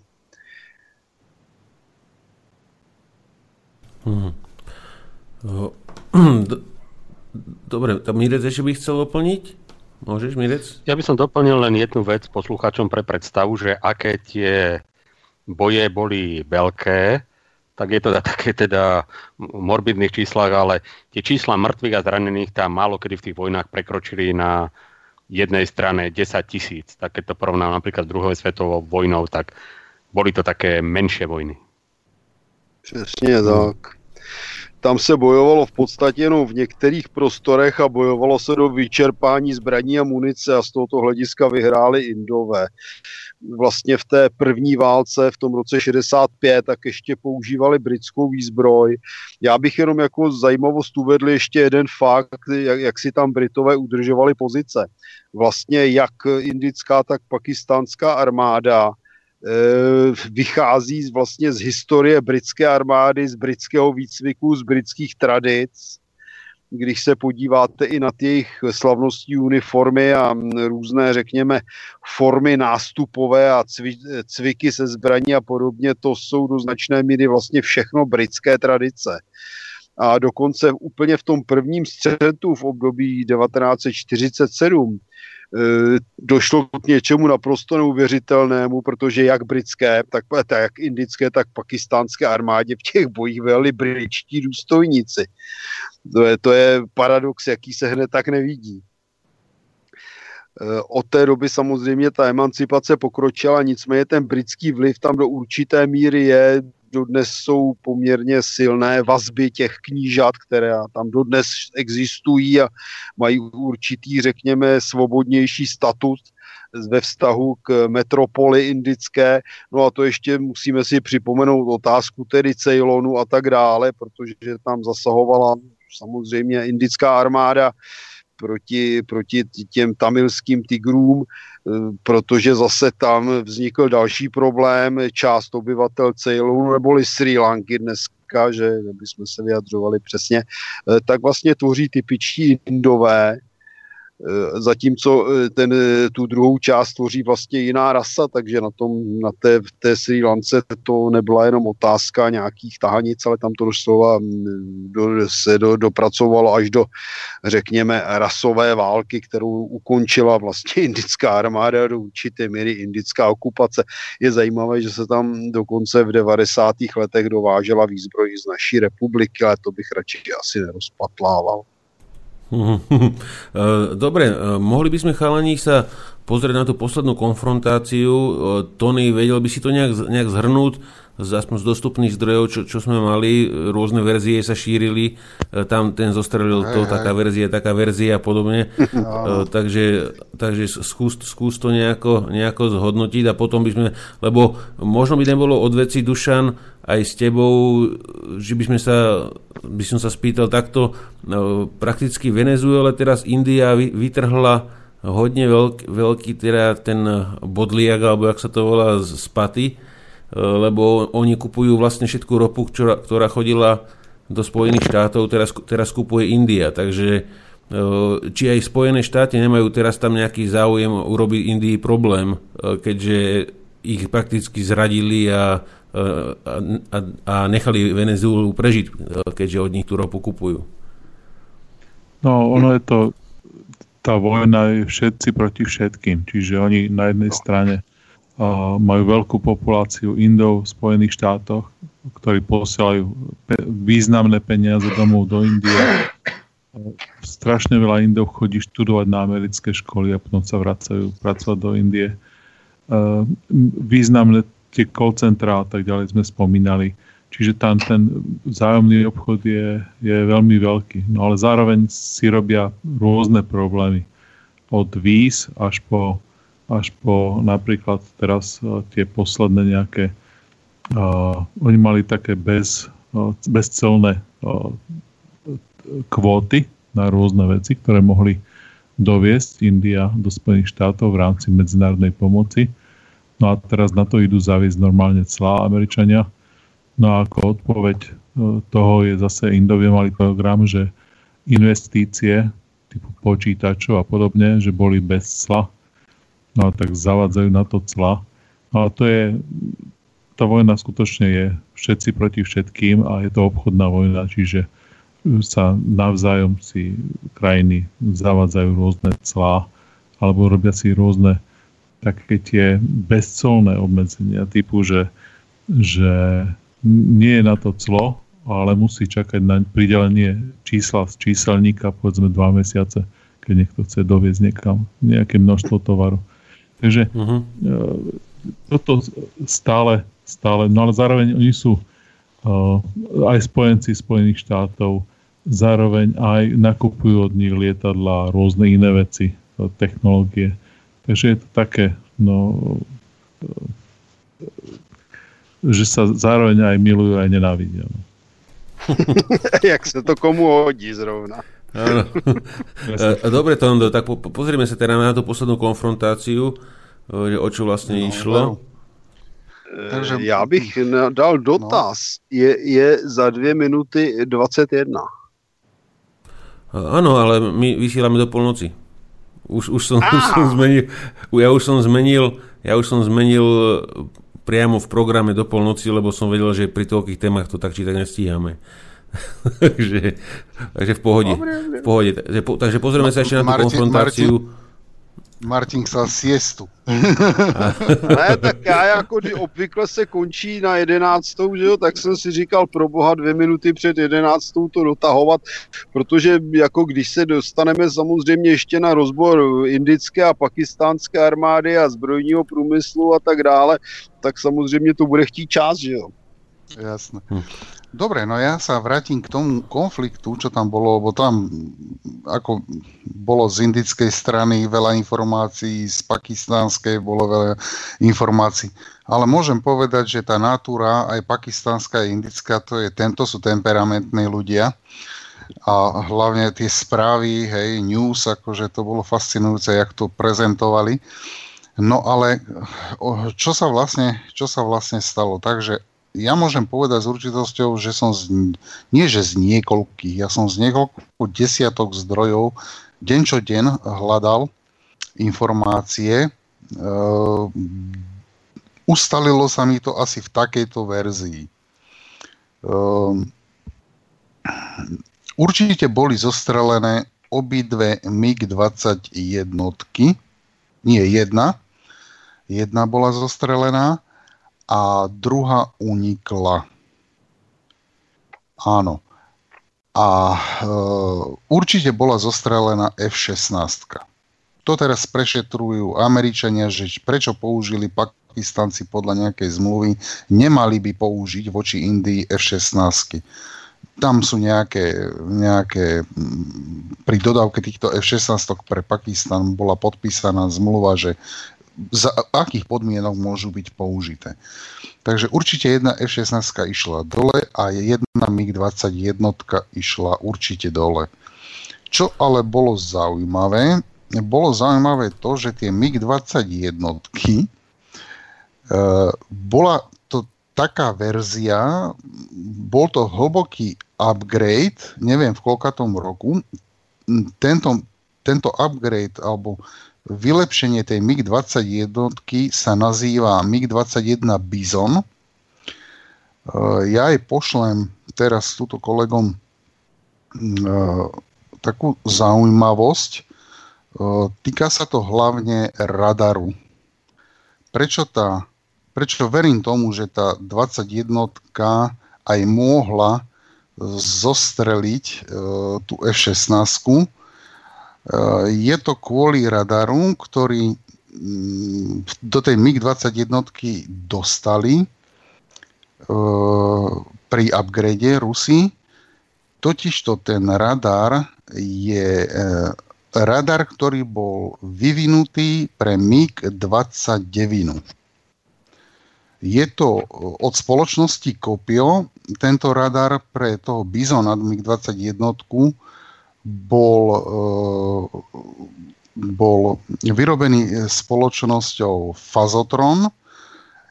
Zaujímavosťou je, že to je prvá eh, súkromná spoločnosť, to bolo v 90. rokoch, prvá súkromná spoločnosť, ktorá e, vyrobila takýto radar v Rusku, myslím, a osadila ho práve do týchto indických MiG-20 jednotiek. Pričom Rusi si ich dávali do...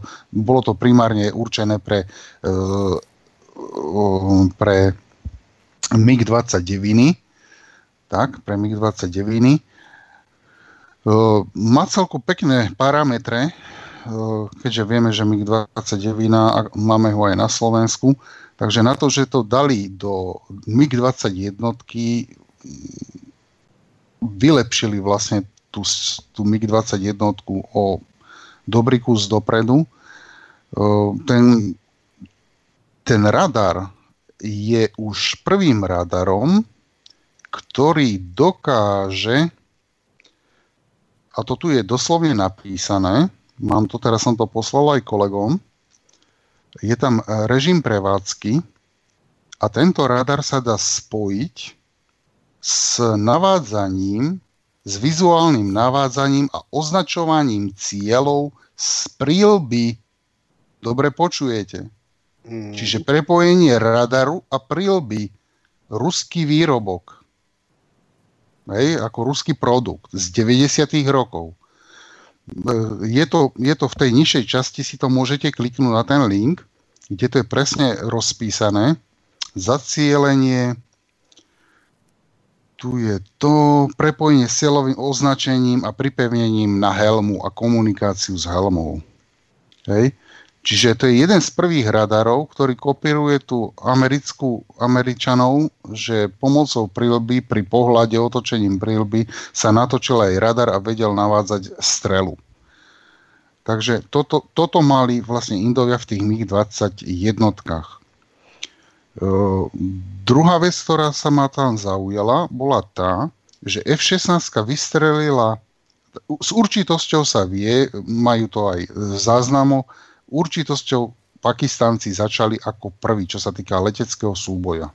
Hej, vystrelením uh, AMRAM, hej, uh, tých 120 ktoré okolo 120 km, 130 majú dosah, čiže za, za horizont a za, za viditeľnosťou.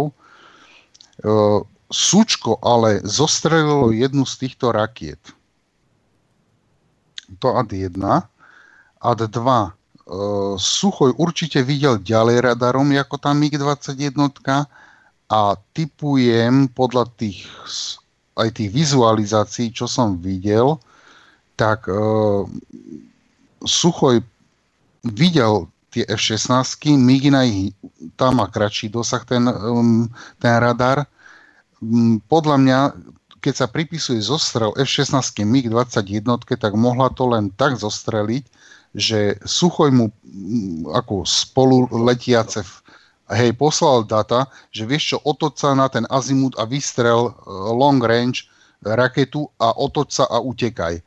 A presne toto urobil, že nasmeroval sa tým smerom, pustil raketu, nemala cieľ, len proste ju tam napalil na, a išla na, za infra, hej, akože išla rovno. A pravdepodobne jej pomohlo to súčko ho naviesť trocha, lebo súčko má vidie oveľa ďalej, tamto je ti nejakých 150 kilometrov, nie až, až, až 200 mám taký dojem, tak nejak. Takže typujem, že súčko tomu prispelo, ten, tá Migina sa otočila tým azimutom, vystrelila raketu, otočila sa a utekala naspäť na indické územie, ale už za ňou letela EMREM z F-16 raketa, ktorú Sučko zostrelilo raketou vzduch-vzduch. To je potvrdené, to je ten šrapnel, čo našli, e, čo boli aj fotky, že strieľali po nás, tak to bola tá zostrelená, e, to Sučko zostrelilo túto raketu. E, ja by som aj veril tomu, že hm, mohlo to aj Súčko byť, ktoré vystrelilo tú raketu, ale myslím si, že tie Miginy boli viac v tom, nad tým územím Kašmíru. Predsa tá MiG-21, čo sa týka rýchlosti, neviem, možno opravte ma, ale aj keď je to starý stroj, tak akože lieta to veľmi, veľmi rýchlo a myslím si, že mm, pre nejakú indickú obozretnosť je lepšie, keď sejmu MiG-21 ako sú SU-30, čo sa týka pomer ceny a výko, akože hodnoty nadobúdacej. Takže takto a mm, ja by som sa ešte po, tak z bokom dotkol aj takej veci, že som tu už spomínal v relácii, že um, indické súčka videli cez bože, nejaké pohorie, bolo to nejaké pohorie, videli čínsky, čínsku je 20 Aj túto informáciu odozdali Číne aj presne, že v ktorej minúte ho videli a oni po, vedeli, potvrdili, že áno, bola tam naša je 20 robila nejak. Takže tie suchoje dosť ďaleko vidia, čiže určite napomohlo tomu súboju tým Miginám, oni sú troška slepé, predsa sú to staršie stroje aj so staršou generáciou radarov, takže myslím si, že hm, tie suchoje tam zohrali veľkú rolu. No a propaganda, propaganda bola veľká z jednej aj z druhej strany. Hm, ako sme už spomínali, Rusi sa do toho obuli, ukludnili to, lebo tam ide o iné veci, ktoré sú pozadí. Takže z mojej strany zatiaľ, ak by mal niekto iný, z mojej strany by to bolo všetko. No já bych uh-huh. jenom řekl, že tady bylo správně uvedeno, že Indové poslali nad Pakistán vlastně výběhový ano, typ, který presne. za prvé nemá takovou hodnotu a za druhé, i když ho sestřelí, tak u něj neobjeví žádné neznámé technologie. Proč by tam honili S-30 že? Takže to je, tie, to bolo tie držali naprosto backside, tie držali zozadu, hej. Nevím, pokračuj. To, to je první věc, protože tady samozřejmě je třeba si uvědomit jeden základní faktor.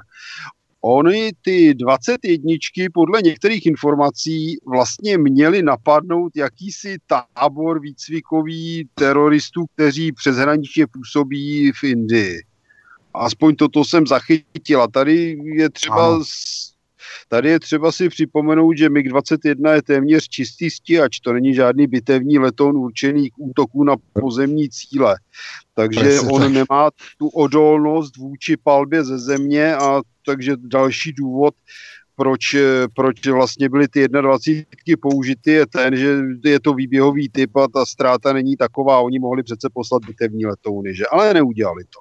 Takže poslali vlastně zastaralé, zastaralé stíhačky, které tam nastřílely nějaké rakety, jde o to, jestli teda ten nálet byl efektivní nebo nebyl, nebo jestli to bylo jenom nějaké varování. To asi těžko rozluštíme, možná, že časem to někde vyleze, každý bude tvrdit svoje.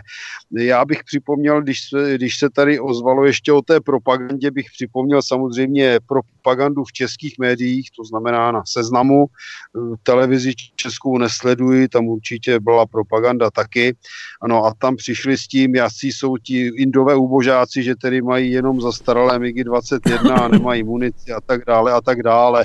No je to samozřejmé, protože propagandu vedou experti, kteří se projevují jako vojenští odborníci a analytici na seznamu kdo je zná, tak ví, co je to za odborníky. Jsou to v podstatě pisálkové, kteří vlastně opisují většinou jenom to, co si přečtou někde ze zahraničního tisku a podávají to jako vlastní nápad, tomu stáhnou nějakou fotku, kterou podávají teda aspoň někdy jako tedy se skutečným autorem.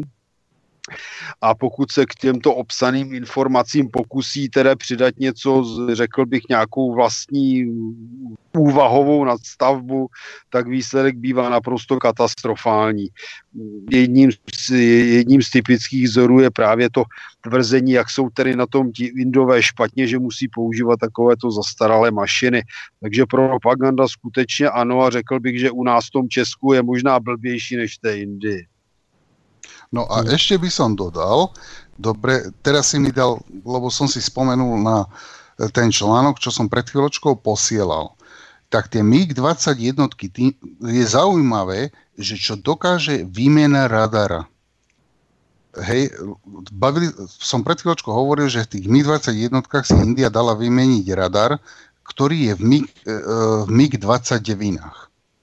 Totižto, tie čítal som, že s dodávkou týchto MiG-20 jednotiek, akože upgradeom, výbavou, znova rekabelážou a tak ďalej, boli dodané s týmito MiG-20 jednotkami aj strely KH-31.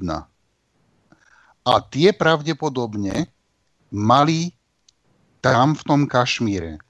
Pretože KH-30 jednotky, ktoré boli Indii dodané keď vracali tie stíhačky, tak tieto KH-30 jednotky sú radarom, totižto ten radar vie nielen vzduch-vzduch skenovať, ale má aj digitálnu uh, synthetic aperture, čiže má digitálnu clonu, vie robiť syntetickú clonu, čiže mapovanie povrchu. E, to znamená, že vy máte mraky, máte čokoľvek a vy vidíte presne budovy, auta, to, to je tá syntetická clona, hej, že viete presne, a toto ten radar vie. A ak mali tie KH-30 jednotky, tak ani sa nečudujem, že ich tam poslali, a, a, lebo túto informáciu som teraz sa do, pred chvíľočkou bližšie dohľadal. Ja som, je to ináč v tom linku, v tom linku, režim prevádzky vzduch, vzduch povrch, čiže vzduch zem. A tamto je, že tento typ radaru, čo mal ten indický MiG, má uh, to, tu, ten, tú možnosť e, umelej syntetickej clony a tým pádom vie navázať KH-30 jednotky na pozemné ciele, jak statické, tak pohyblivé. Čiže ak tam niečo dole na zemi fakt boli, že nejakí teroristi alebo nie... Čo si, Martino, čo tam spomínali, že teroristická nejaká... V podstate nejaký tábor t- teroristů, výcvik, který působí přeshraničně, výcvikový tábor teroristů, a... který působí přeshraničně v indické části Kašmíru. Takhle to hej, tam uvádí.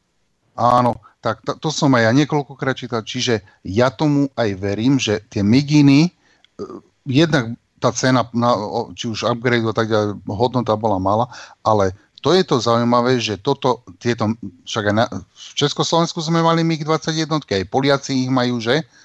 Kto no. ich ešte má? No, ale mi, nikto tu nemá tú verziu Biz, No, ale nikto tu v Európe nemá tú verziu Bizon, lebo tá sa udiala až v 90. koncom 2000 roka tak ono se to navrhovalo ještě pro Československo do roku Hej. 93, ale nikdo neprojevil zájem. Mm-hmm. Lebo tento upgrade je taký pre, vzhľadom k tej konštrukcii tej Miginy 21 je to prevratné, lebo už dokážu Rusi, vedeli dodávať, aj dodávali práve Indii, lebo to tu je, tie helmy navázané, e, že helma komunikuje s radarom. Čo ma teraz úplne šoklo, že takúto vec do MiG-21 jak dali, tak to, to bol superjet na, na naše pomery. no, tak ono se to muselo odmítnout, protože to bylo z Ruska, že jo, bych doplnil. No jasné. No a samozrejme tie KH-30 jednotky tam išlo cez, cez nejakých, pozerám, cez nejakých 320 kusov do Indie. Čiže oni vedeli, e, tuto, oni vedeli strieľať smerom na zem presnými strelami. Cez mrak. Majú, áno, lebo to je hornat, áno, presne cez mraky, lebo majú, je tam možnosť vidieť e, tou e, syntetickou clonou. To je to isté, ako keď skenujú Venušu. Hej, Venuša má tiež e, mraky, nevidíte pozem, po, povrch, tak ale keď, keď máte radar zo, zo synthetic aperture, tak vidíte povrch krásne detailný s vysokým rozmýšľaním. s vysokým rozlíšením. Tak toto tie radary majú, že vie takto preskenovať zem a vidí presne ciele budovy, dokonca ľudí vidí, postavičky, hej. Takže, takže len toľko k tomu. To by Ja by som možno všetko. k tomu takú, takú perličku, že vlastne indické vzdušné sily používajú aj e, ťažké bomby e, izraelskej výroby z z PC-2000 sa to číta, Martin? Z Spicy 2000? Jo? Vieš, Spicy. áno. Spicy 2000, a, a, kde je ako zaujímavá váha, že táto bomba má 1000 kg hlavicu. E, Je to klzová bomba, ktorá dokáže teda klzať 60 km a používa sa teda na e, zasahovanie vysokorizikových cieľov vo veľkej vzdialenosti. A e, teda tá, táto munícia podľa indickej strane mala byť použitá, e, čo teda Pakistan poprel a vyvrátil, že by mal byť teda ten tábor zasiahnutý. E, Podľa indickej strany má, malo byť viac ako, tri- ako 350 e, ozbrojenej skupiny, e, teda ľudí mŕtvych, alebo teroristov, alebo čo to bolo. Môže, Ale te- môžem niečo? Mhm. Len taká vec, že videl som fotky tých kráterov. Poprvé, tie izraelské bomby, ak to, ak to boli tisíc kilogramové, hej, lebo to sú, lebo je dvoj, to je Spicy, dve, Spicy 2000 je 1000 kg, mám taký dojem, a Spicy nejaké iné číslo bola ešte vyššie, neviem, či nie dvo, 2000 kg, ale tak nejak to bolo proste. To je jedno, ale je to veľká nálož. A A poviem... keď som vid-. Áno. A poviem, že vy- MiG-21 ji neutáhne. Presne tak. Čiže ja pochybujem, že použili tieto bomby. Veľmi pochybujem. Lebo 21, zavesíš pod ňu tie KH, 30 jednotky. Tá je, tie sú na toto. Hej?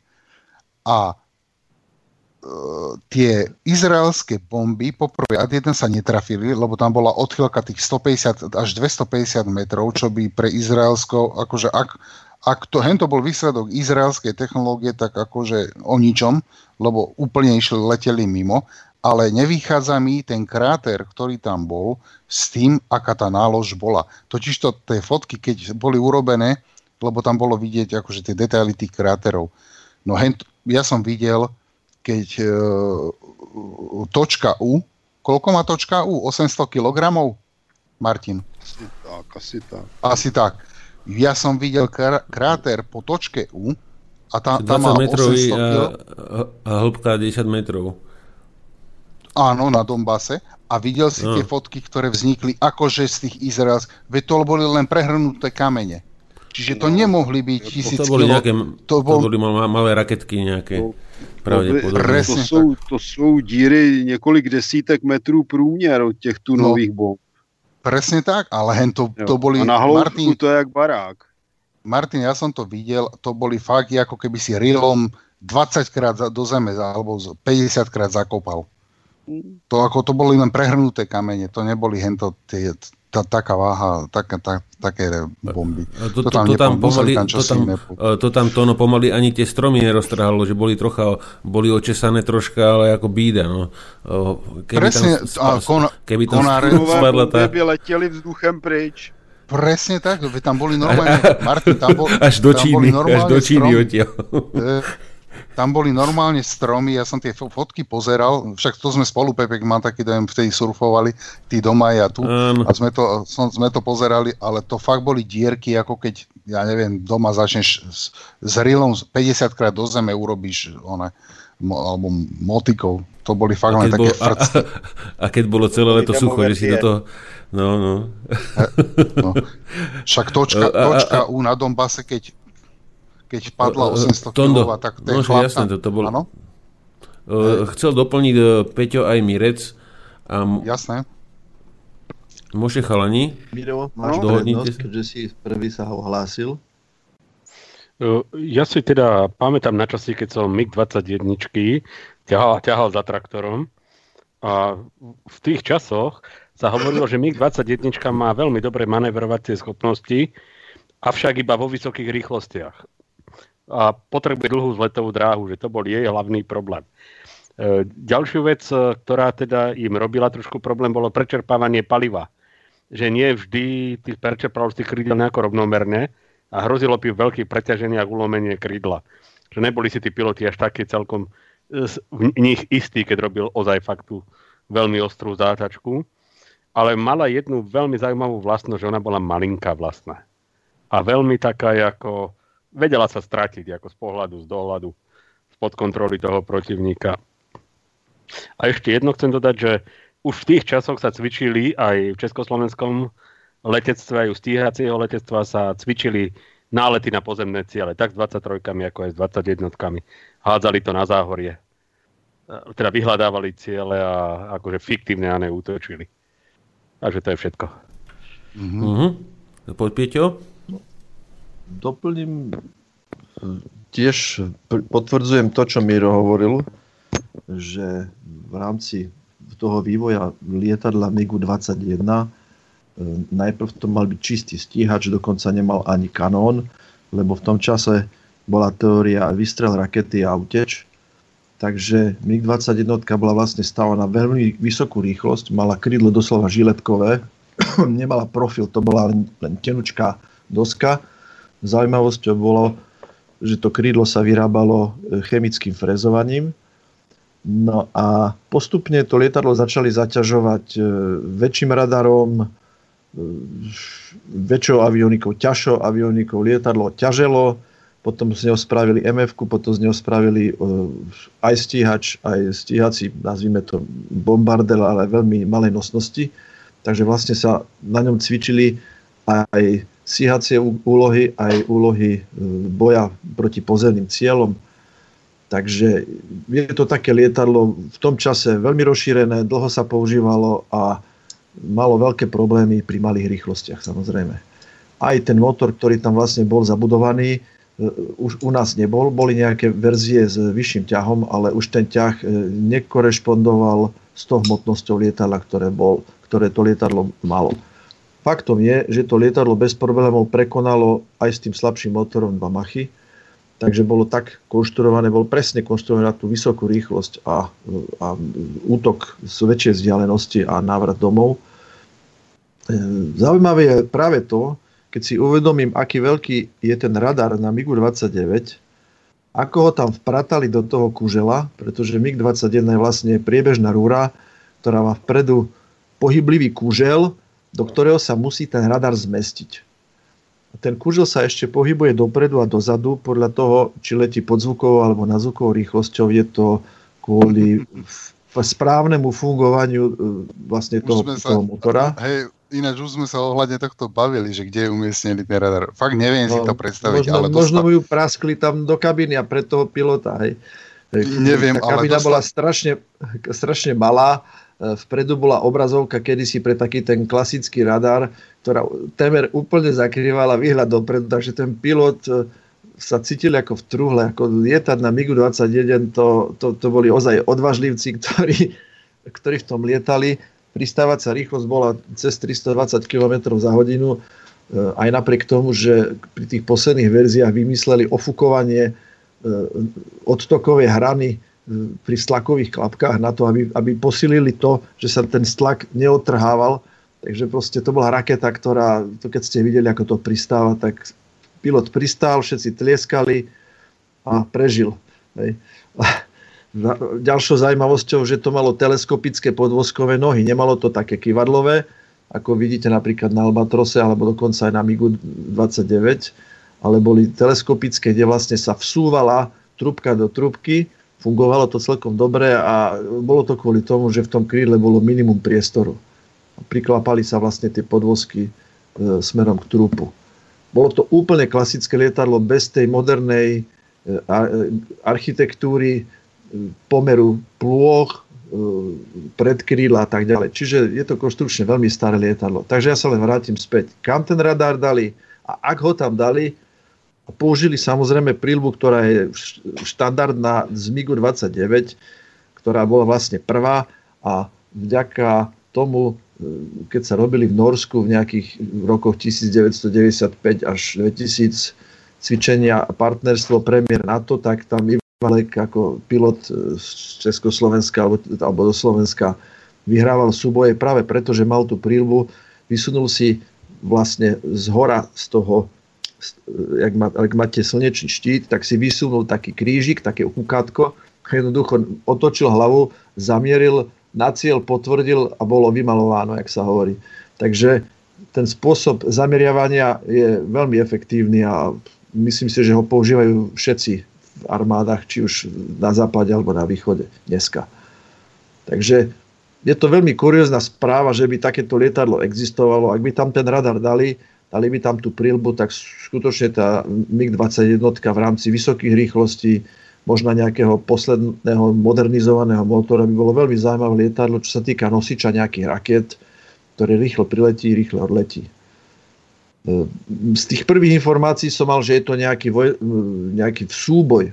Očakával som dokonca manévrový vzdušný boj medzi F-16 a Súčkom, ale tým pádom asi k tomu vôbec nedošlo. Ba, ba, Pretože- bol, tam- bo, aj tie videá, hej, to bolo aj... Bolo to, som vyzeralo, že tam manevrujú a ja hovorím si, ako je to možné. To znamená, Áno, strieľali po to sebe zabud- Abramami, a, To tak, som zabudol povedať, v tom videu, čo som ti posielal, tak tam boli naháňačky. Takže, a to si myslím bol už suchoj, lebo to boli ostré zákruty, to by hento Migina ne, ne, hen také oblúky nerobila krátke. A tiež sa čudujem, že ako mohli narovať tu ten 29-kový radar aj s tou výbavou ohľadne tej prílby do tej 21 no ale podarilo sa to, preto sa to volá MiG-21 Bison, treba si to dať do Google a všetko si dohľadáte. Ináč posielal som link na ten radar, môžeš si to zau- zaujímavé, že ako to tam Já teraz toho má. názoru, že tu u toho radaru použili vlastně, eh, eh, řekněme, všechnu tu elektroniku a vlastně ten radar má menší průměr a je osazený menším množstvím těch klistronů. Čiže To znamená, že oni v podstatě usadili dosť- radar do toho pohyblivého kůžele a je otázka, jestli u toho bizonu vůbec ten kůžel se hýbe. No musí, keď má prílbu. Já No, nemyslím jako radar, že se hýbe, ale ten kůžel Kůžel. podélně, aby upravoval... Jaj, aha, Oni to vzduchu. můžou mít řešit jinak. Kúžel sa musí hýbať, chlapci. Kúžel No, Ne- sa ne- musí ne- hýbať. počkaj. To? Počk- no môže sa limitovane, že povedia, dobre, keď chcete tento radar, tak už nebudete môcť lietať, ja neviem koľko machov, hej, povedia, keď vám Že dáme nebudete tento môcť radar, lietať nad zvukovou rýchlosťou, áno. No ne, môžu na zvuku ešte do tých 1, 2, 1, 3 by mohli teoreticky, ten, len, nejak, nejaký, len v nejakom rozli, nejakom, nejakej medzi sa vysúva a zasúva. Hej, že nie ako u originál Když MiG-21. upravili ten tunel a pohybuje se něco v tunelu a kůžel stojí. A to je druhá vec, že mohli na to, že už v nasávacom otvore menia parametre uh, prietoku. Lebo pri No, to, by museli, to, by museli, to by museli vymysleť úplne nové lietadlo, pretože tá, ko- tá komplikovanosť rázových vln, ktoré tam vznikajú na tom kužele a na tom plnení motora tým vzduchom, aby vôbec fungovala, pretože MiG-21 bola náchylná na pumpáž, to znamená pulzné nasávanie vzduchu do motora, tým pádom to trepalo s celým motorom a lietadlom, boli to obrovské problémy. Robili sa No, tam ale pohode. poslední dvierka a podobné veci. Ty poslední verze mají podstatně větší průměr vstupu vzduchu na přídi než třeba FK. Ale podstatně. Jasné, áno, áno, áno, však to je dané tým motorom, ktorý sa tam používal postupne. To lietadlo hodne menilo svoj tvar, či už na smerovke, za kabinou, FK nemá nič, tam je proste kapkovitá kabina. A v tomto prípade je tam komplet zastávaná a- elektronika za kabinou, je taký, taký hrb, v podstate. Áno, Náhradní nádrž. A aj tam nádrž, presne tak, je tam aj nádrž, je tam, je tam kopa elektroniky vlastne narvanej, ale predpokladajme, konšpirujeme, že to tak je, keďže vyzerá to tak, že na tých serveroch je to, je to veľmi zaujímavá modifikácia lietadla v každom prípade.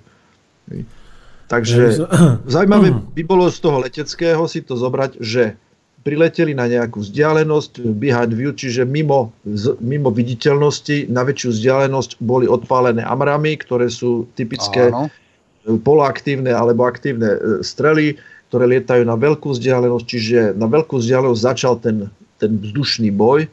Potom muselo dojsť medzi nejakou F-16 a nejakou e, s nejakým súčkom 30 zblíženiu na viditeľnosť, pokiaľ nemali skôr, rakety. skôr, si, skôr, eh, skôr si myslím, že eh, F-16 začala súboj s Miginou alebo sa približoval, zacielil na Miginu. E, Podľa mňa tá, um, alebo tak, ako som to čítal, Suchoj naviedol Mi- Migine, povedal, vystrel tým smerom a utekaj.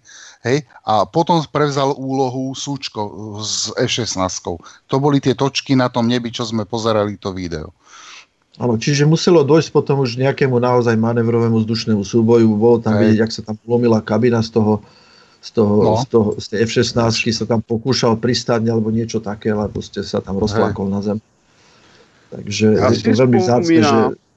Ano? že indičtí piloti na těch Su-30 někde v nějakém, nějakém leteckém meetingu těžce naložili Eurofighterům.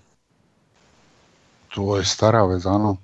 Že jo? To, áno, a dokonca e, naložili aj Američanom pred Přesně. 4, 4 3 rokmi, kedy dostali suchoje, mali ich asi, asi rok a Američania hneď vyzvali Indov, poďme urobiť, vymyslel Obama. Áno, ešte Obama bol. Že poďme zrazu, zrazu chcel, no, no, no, že taká iniciatíva, ja som bol sám prekvapený, však tedy som ešte ne, nevedel, že neviem, či aj Casus Belli, že existuje, ale to ma tak zaujalo, lebo som sa zaujímal vždycky o tú, o tú military stránku. A zrazu iniciatívne Obama, tam jeho vláda alebo ministr, poďme s Indami robiť, e, neviem ja, nejaké, tak ich zavolali s tými suchojmi na americké územie, čo, bol, čo by som v živote neurobil, lebo tým Prečo pádom... si? No áno, zavolali niekde na nejakú, e, do Ameriky, na, do Texasu či kde, potrebovali radarové paterny a tak ďalej, signatúry, suchoja, Tak. detaily a tak ďalej, pozrieť radary, na akých frekvenciách, aké to má parametre, impulzy a tak ďalej, aby všetko mohli si savenúť pekne. No ale tam dostali, tam dostali po gulách. Tam to vyšlo, že voči Američanom to vyšlo 8, 8-2. 8 ku 2. A nepochva- iba Indovia sa s tým chválili. Američania boli ticho. 8-2 dostali. Človek skrátka žasne nad, nad možnosťami a, a rozporuplnosťou krajiny menom India, pretože keď vidíte tú strašnú chudobu a na druhú stranu, že aj vedia vyrobiť nejakú raketu, ktorá vyletí do vesmíru, že je to neskutočné. Za akých pracovných podmienok tí ľudia pracujú, to keby ste videli, mám natočené videá, to je niečo neskutočné. To u nás, keby videl úrad pre ochranu týchto pracovných Práce. pomôcok, alebo ako sa volá, tak, tak tí, tí pozatvárali všetky fabriky, to čo tam funguje. A to stranu tam proti Bangladeši. Proti Bangladeši jsou ještě Indové úplní frajeři. To áno, áno. A na druhú stranu, že majú takto vycvičených pilotov, tak to je klobúk dolu, to je niečo neskutočné a pravdou je, že veľké korporácie využívajú Indov ako najlepších programátorov, čo sa týka priemeru vo svete. Ano. Sú proste, majú nadanie na programovanie. To znamená, sú tam vybudované pobočky firiem, kde Indovia proste programujú software. Tady je vidět, mohl- že v té eh, indické společnosti funguje jedna základní věc, snaha o sociální mobilitu. No, áno, áno. Ja by som mal chalani jednu stranu, pikošku. Eh, Ja by som mal jednu pikošku. Eh, Náhodou som, keď som si čítal veci o, o tej India Pakistan veciach, tak som náhodou som sa preklikal na, na Twitter Pakist, pakistanského ministerstva obrany a oni majú takú záľubu, keď chcete si to nájdete na Twitteri, tak eh, stále sa chvália, že čo teda tej Indii zostrelili a tak, a ako sa im, ako sa im darí.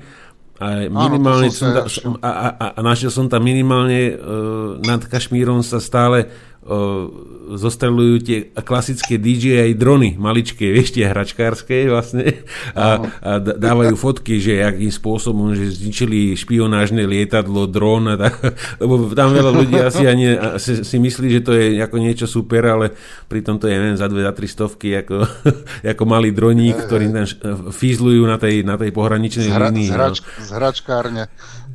Áno. Takže zaujímavé, zaujímavé, občas sa človek preklika na zaujímavé, na zaujímavé stránky. No. Takže toľko, toľko za mňa asi zatiaľ. K tej Indii a Číne sa hovorila taká, taká poviedka, že v 80 rokoch mal priemerný Ind a priemerný Čínel e, rovnaké, rovnaké príjmy. No, že o 25-30 rokov neskôr v demokratickej Indii bol pomer platu voči ko- komunistickej Číne asi 4 alebo 5 ku 1. Takže to je len ako na okraj. A k tej, k tej téme Pakistan-India, ktoré som hovoril, ja len dúfam, že nenastane taký stav, že bude, budeme Európu deliť na moslimskú a nemoslimskú, tak som zvedavý, ktorú časť e, Európy vyčlenia ako moslimskú. Či sa potom tí Nemci a Francúzi normálne nebudú stiahovať tu ku nám na východ. No, moment. Uvoľnili... Tak k tomu mám To- ono- zajímavou informaci. Ono už Německo, začína. Německo mělo v 70. letech 60 milionů obyvatel. A už tehdy stagnovala německá porodnost. Když se podíváme na situaci, dneska mají 81 plus milionů obyvatel. Německá porodnost stagnovala. Kolik se tam dostalo lidí z východní Evropy, z Itálie nebo z Portugalska, Evropanů bílých? Milion, dva. Když tady byla totální bariéra na to, aby tam mohli lidi chodit pracovat. To znamená, že od těch 70. let, kdy už tam měli Turky, se jim tam za prvé namnožili Turci a za druhé jim tam nalezli migranti afroislámského původu. Vážení, já se obávám, že Německo nemá nějaké 2 nebo 4% jak tvrdí těchto migrantů, ale že jich má 20% Áno, vznikla strana Alternativ für Migranten, takže Ale veď už sú normálne, že celé triedy moslimské, že je, jeden Nemec tam je. No, to, To je učitel, ne? No, no asi hej, ale som čítal normálne, že e, nejaká matka musela svoju dceru, prišla dobyta s monoklami a normálne tie moslimské devčatá ho ubili za to, že nenosí hijab a tak ako normálne, video som videl, normálne to bolo v nejakej lokálnej televízii nemeckej, čo je nejaká akože mestská televízia, kde e, v tom meste, v ktorom sa to stalo, tak bol tam taký zostrih, to nejaká, nejaká, nejaká akože hovorme pravdu o moslimoch v západnej Európe, tak normálne to tá Nemka rozprávala, že proste musela dceru e, pre, dať na inú školu a musí 20 kilometrov voziť kvôli tomu. Lebo v jej triede bolo 99% moslimov. Ve Švédsku je situace podobná. Zhruba 20 až 25 Švédů jsou dneska migranti z afro- afroislámských zemí. Akorát, že tam je to známe. Ale když se podíváte na počet obyvatel Německa od 70. let do současnosti, tak vám evidentně vychází, že čtvrtina obyvatel Německa, protože oni počítají samozřejmě za Němce už i ty Turky, kteří tam jsou nějakou dobu, no že dobrá čtvrtina obyvatel Německa v podstatě jsou afroislámští migranti, takže informace, že jich několik procent je pustá lež. No to určite. A druhá vec, ktorá, jak si začal hovoriť o tom, že ktorá čas Európy bude islamská či západná a východná bude neislamská, tak mm, normálne som čítal informáciu, že na pohraničí medzi Polskom a bývalým východným Nemeckom Nemci skupujú mm, maj, domy na polskom pohraničí východ, na, v tej, že v prípade, že by fakt čo musí tam došlo, že aby mohli odísť na staré kolena do Polska, kúsok od hranice. Toto normálne bolo, že aj in, To stúpol je v počet, Maďarsku. po, počúvajte, že stúpol počet inzerátov tam hore e, v tej východnej, bývalom východnom, e, východnom Nemecku na polskom území inzerentov o kúpu nehnuteľnosti. no, stúpajú ceny pri hranici a to isté aj v Maďarsku. Tak. Pre- Pretože sa dejú tieto veci, z, asi pol milióna Nemcov už si zadovážilo nehnuteľnosť, kde si tuto v strednej Áno, na, Európe. a, áno, 50 na to- tisíc Švédů ročně odchází trvale ze Švédska. už to začína. A to Lenže na to. A potom lenže, prichádzajú na... chlapi, A, ale a raz toľko Švédom Mohamedov prichádza naspäť, no.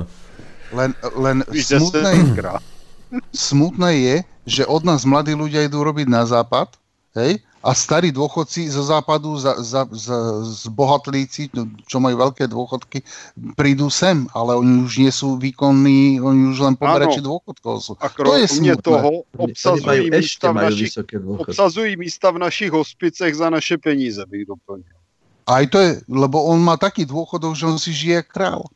Ako ne, ne, hovorím o tých starých, však poznám, chodím do Nemecka, tak viem a poznám vojakov dôchodcov, hej, alebo v štátnych službách. Tak Oni ty hovoríš o vojakoch dôchodcov, ale toto končí aj v Nemecku. Tam eš, ešte posledné, poslední Ešte sú- generácie vlastne Áno. ešte sú a končia. Ešte sú, a Otázka končia, ja viem, Moja, to som chcel povedať, moja- že moja otázka je, na čo nám je toľko obyvateľstva, lebo v prípade fungovania spoločnosti spotrebnej, kde všetko sa rieši na spotrebu a spotrebu, ja teraz mám konkrétny príklad, mám klavesnicu RAPO, ktorú som predtým mám už asi tretiu alebo štvrtú, tie prvé mali kovové prvky a skombinované s plastovými a teraz tie posledné kusy, čo sú, sú čisto plastové pod, pod tým tlačítkom a odišla klavesnica po dvoch rokoch a jednom mesiaci. Tak, to je proste neuveriteľné. Takže spotrebovať, spotrebovať, na to treba tých migrantov, ale na druhú stranu, keď vieme, že štatisticky sa má prísť v krajine tretina pracovných miest kvôli robotizácii, tak na čo je nám toľko obyvateľov? To je len, Omyl, proste, omyl. Žádná robotizace nebude, pánové. To jsme už probírali tady v Praze na odborné konferenci vysokoškolské. Tady nebude žádná 4 plus A 4 jasně. 0. Tady bude normální otrokářská společnost, extenzivní systém 19. století, montovna, lisovna a tak dále, protože otroci vycházejí levněji než roboti. Otroky můžeš vyhodit na dlažbu a poté, ať se o něho postará stát. Robota za Ale ne- několik milionů nevyhodíš na dlažbu. ale tie roboty pochybu- nie sú už dneska také drahé. Nie sú. No, já jsem byl se s kamarádem kupovat robotizovaný soustruh a vyšel na asi na 6 milionů korun. A dva A roky si- musí makat na to, aby se vůbec zaplatil. a zo, zober si ďalšiu je vec, že super, keď do, sa za dva roky zaplatí. cho, Jo, chod do, bank, už- No, chod do Bangladeža alebo do Vietnamu a uvidíš, jak tam tí ľudia šrobujú a nie sú tam žiadne roboty. Keby to tak Áno, bolo, že presne robotizácia, že robotizácia, tak celá Čína je na robotoch. A to je Presne. blbosť. To, ani ne, tuto, protože ani, otroci ani, vyjdou levněji. presne tak, ani tu na v Citrone nebudú tie roboty. Na to zabudnite. To je taká blbosť, jak mrak. Určite nie na Slovensku. Ne, tady, tady budou otroci a budou montovat jak v 19. století. Víc železa, víc otroků, víc výrobků, víc otroků, vo- víc železa, víc výrobků. Extenzivní hospodářství, o kterém už komunisti v 80. letech říkali, že je to blbost. Tak, tak.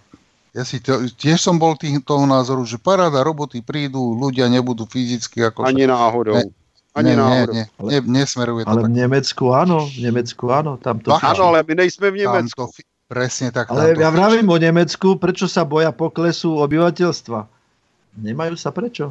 No, protože jim jde o to naředit rasu. No. Ani nie rasu, ale kto bude zametať ulice? Roboti. a, a, kolem, a kolem budou sedět v kavárnách migranti za německé peníze, žrát a chlastat a pohazovat bordel, aby měli roboti co uklízt. Aj to je pravda. Aj my sme mali takých Ja- riedičov, asi volali sa kyselinári, tuším. Ale ja, čo som videl v Nemecku, tak väčšinou tí, tí smetiari, tí, to, to boli fakt takí pričmúrení všelijakí. Ja som bieleho smetiara tam nevidel. ja poznám Slovákov, čo behajú na, na smetiarských autách v, v, v Mníchove. Hej? Ja som ja, nevidel ani v, super, Dra- ani v Dražďanoch, ani v Esene, ani, ani v Bone. Takže Musíš No, ísť do Mníchova. Chalani, uh, uh, vrátime sa k téme, alebo uh, dáme na 15 minút pokračovanie toho elektronického boju? Má to, má to význam? Lebo ma, keď, keď tu máme aj toho roba a nezaspal, že by ste ešte na 15 minút pokročili. Minut. A neměli bychom spíš teda dotáhnout tu Indii, Pakistán. A, boj vieme No. urobiť aj na budúce, to nie je problém. Ja mám všetko pripravené. No, no Lebo dobre, tak, tento- uh, tak, tak Martin, môžeš daj. Martin, tak daj, daj Martin Tak teda. já, Já se do toho dám, já jsem si tady přichystal, teď nebudu chytrý z vlastní hlavy, já to přečtu částečně, informace vlastně o indické a pakistánské armádě, abychom věděli, jaký mají bojový potenciál. Když se na to podíváme, Indové při těch pomalu 1,3 miliardě lidí, tak mají i poměrně početnou armádu, která je i relativně moderně vyzbrojená, protože Indové mají poměrně i ne řekněme ideální, ale poměrně dobrý vojenský a strojírenský průmysl a mají také velmi široké spektrum surovin, takže oni to také mají z čeho vyrábět. Na rozdíl od nás, které já nevím, jak je to na Slovensku, řekl bych, že to je podobné. Dneska už i pancéřové plechy na výrobu našich slavných pandurů a do budoucna na ty nové bojové vozidla pěchoty se budou dovážet ze Švédska, protože už nemáme výrobnu na pancéřové plechy, tak se dováží i toto ze Švédska. To je jenom jako zajímavé. Zatímco Indové, když se podíváte na spektrum jejich surovinové základny, začnete u ropy a plynu, které mají aspoň nějaké, a jedeme přes kde jakou, kde jakou surovinu, kterou jsou schopni si doma vydolovat a potom zpracovat. Jako další zajímavost bych dodal, že značná část hutního, strojírenského, elektrotechnického a dalšího průmyslu vážení pochází z bývalého Sovětského svazu, později Ruska a také z bývalého Československa, takže my se nemusíme vůbec stydět. Já bych připomněl automobily Tatra, které se dovážely do Indie, které se tam dneska vyrábějí v licenci, vyrábějí se stále. Připomněl bych motocykly Java, které tam dodneska jezdí, známá, známá slovní hříčka Java jezdí. A Indové měli dokonce i po roce 1990 zájem, aby se tam Javy vozily. Java neměla zájem vyvážet zastaralé motocykly do nějaké blbé Indie. Dneska se podívejte, co vyrábí Java nějaké malosériové mašiny, patrně s, s dovezenými motory. A dodnes skutečně tam funguje řada věcí z průmyslu. Je to také z doby, kdy jsme dokázali dodávat do zahraničí investiční celky, což dneska samozřejmě neumíme. Jo. Takže když se na tu Indii podíváme, tak zjistíme, že má 3,3 miliony kilometrů čtverečních, což není zrovna málo. A má 7,5 tisíce kilometrů hranic. Milion 280, miliardu 281 milionů 935 911 obyvatel. To považuji za vtip těch posledních 911 obyvatel při tom rozměru. 12, 13, 14, Tak, tak, 15. tak, tak. tak. 72% obyvatel jsou Indové, dva- 25% Drávidové, 3% Mongolové. 80% jsou hinduisté, 14% muslimové, 2,4% křesťané, 2% sikhové, to je takový zvláštní národ, který má každý z těch sikhů eh, jaksi ve svém jménu slovo lev a všichni jsou, eh, nosí eh, jaksi, jaksi osobní zbraň meč. 0,7% buddhisté a tak dále a tak dále. 71,2% gramotných, takže mají skoro 30% negramotných, to jsou většinou ženy a většinou z těch nižších kast, protože další takové prokletí Indie jsou kasty, tam je to rozlišené vlastně na několik základních kast, nejvyšší jsou brámáni, což jsou takový vědci, víceméně by se dalo říct, z kterých se rekrutovala nejvyšší šlechta, nejvyšší státní zpráva a tak dále. Druhý stupeň jsou kšantriové, což jsou vojáci, a nejnižší stupeň dole jsou takzvaní šúdrové nedotknutelní, což je vyloženě už taková, já to řeknu nehezky, lůza chudáci, kteří to vlastně vždycky odnesou za ty A, ostatní. a, a, a Romale? Odnož Romale? Tak. Eh, hrubý domácí produkt 662 bilionů v, eh, v přepočtu na americké dolary. Když se podíváme, tak převažuje import nad exportem, což je poměrně důležité, takže oni se mohou také zadlužovat. Tak a teď přejdeme přejdeme k, tě, k těm ozbrojeným silám. Především vzhledem k tomu, že mají jaderné zbraně, jaderné nosiče, bombardéry a tak dále, tak mají strategické síly. Eh, Bombardéry eh, mají ruské, případně ex-sovětské bych dodal, ty strategické rakety mají svoje, řekněme, že ty nosiče skonstruovali se sovětskou, později teda můžeme říct ruskou pomocí. Úplně první typ rakety, to je zajímavé, ten dělali sami a bylo to skonstruované na základě vlastně přerostlé p- sovětské protiletadlové řízené střely Dvina, což je poměrně málo známé. Jinak jako bombardéry s eh, raketami, teda se střelami Agni, eh, teda pardon, eh, s rakety používají Agni s dostřelem 1700 km, další verze 2000 km, další verze 5000 km a Agni 4 už má 10 000 km, takže to doletí až do Evropy. Jako nosiče bomb mohou použít jak Suchové 30 ve verzi MKI, tak francouzské Mirage 2000, takže když vidíme tu kombinaci, mají velmi, velmi moderní letectvo plus postarší francouzské typy Jaguar.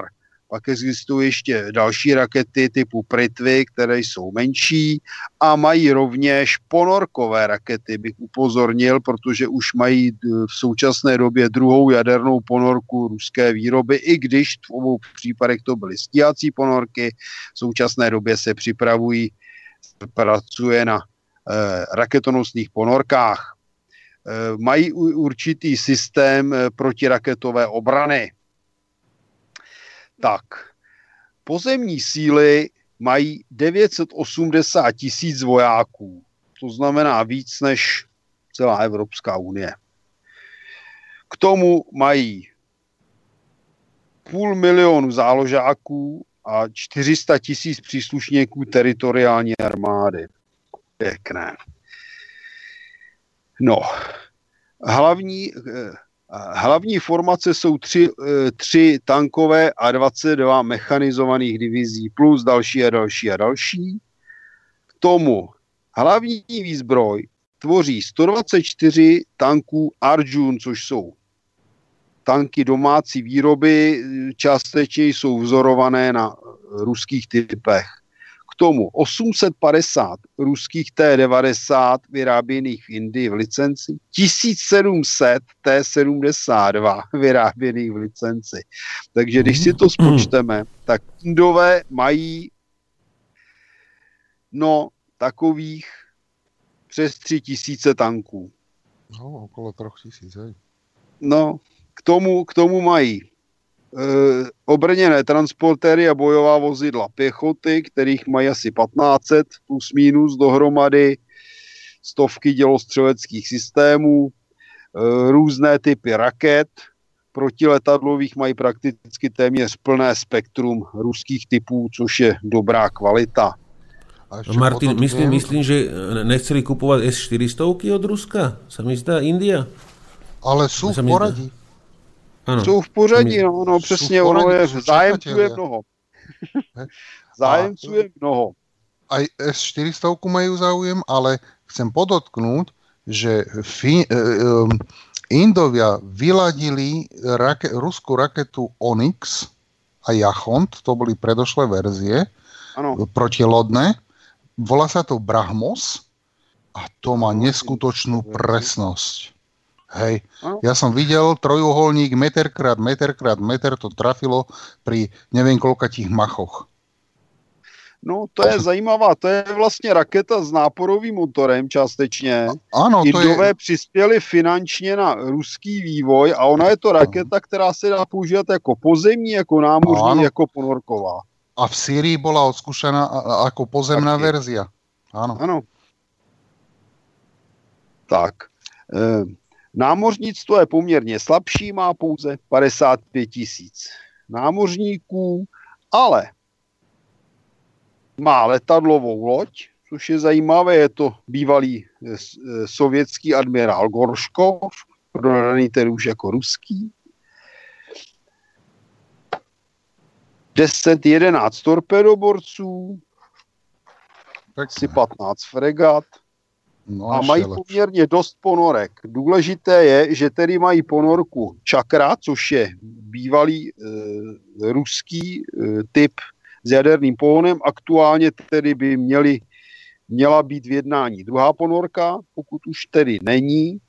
No a potom mají šest plně nových francouzských ponorek třídy Scorpion, což je důležitá posila, jsou to stíhací ponorky, upozorňuji. A pak mají dalších deset ponorek ruského typu, známých jako kilo, to jsou ty malé diesel elektrické, téměř bezhlučné ponorky. A dále si, diera. nakou... tak, a dále si nakoupili čtyři ponorky třídy 209 v Německu, takže si mohou i vyzkoušet, co kdo dělá nejlépe. Mají na to. Dále tady je nějakých 20 korvet a tak dále a tak dále. Menšími loděmi se nemusíme zabývat. Letectvo má 150 tisíc příslušníků, k tomu přes 50 skvadron, ano, dvě, přes 230 letounů Su-30 vyráběných eh, v licenci, Mhm. ano, a to jsou tedy typy, které mají měnitelný vektor tahu, pokud se nemýlím, ty exportní, Ano. že? Hej, hej. K tomu mají 63 MiGů 29, 49 Miráží 2000, 120 těch MiGů 21 pomlčka 93 Bizon, Áno. 100 Jaguárů, 30 MiGů 27 a mají asi 20 vlastních letounů známých jako Techas, to je taková, takový domácí výrobek, řekl bych asi spíš prestižní, taková Delta, jak vidět, nevyrobili jich moc. Jestli ta výroba vůbec pokračuje, musím se přiznat, že nevím. E, potom jsou tady Rafaly, u kterých e, při, konstatuji, že takticky neuvádějí počet. no, k tomu, k tomu je tady velký počet eh, vrtulníků, které používají teda samostatně pozemní síly, samostatně námořnictvo a e, samostatně bojové letectvo. E, co se týče námořního letectva, tak ty používají především v rámci 12 skvadron různé vrtulníky a připravují tedy i používání jiných typů dokonce, což je zajímavé, předpokládají využití amerického typu AH-64, tedy známého bitevního vrtulníku Apache v rámci námořnictva. K tomu všemu tedy ještě mají samozřejmě jednotky námořní pěchoty, námořní stráže a tak dále. Takže když se na to podíváme, tak britská armáda je, teda britská, co to plácám, eh, indická Indická. armáda je, je dobře vyzbrojená, moderně vyzbrojená a kromě toho také početná, takže si může dovolit i poměrně velké ztráty a to je důležité. Z hlediska porovnání s Pakistánem, který asi tedy budeme už poměrně špatně stíhat, Má, Tak, máš eh, 50 tak sekúnd a končí.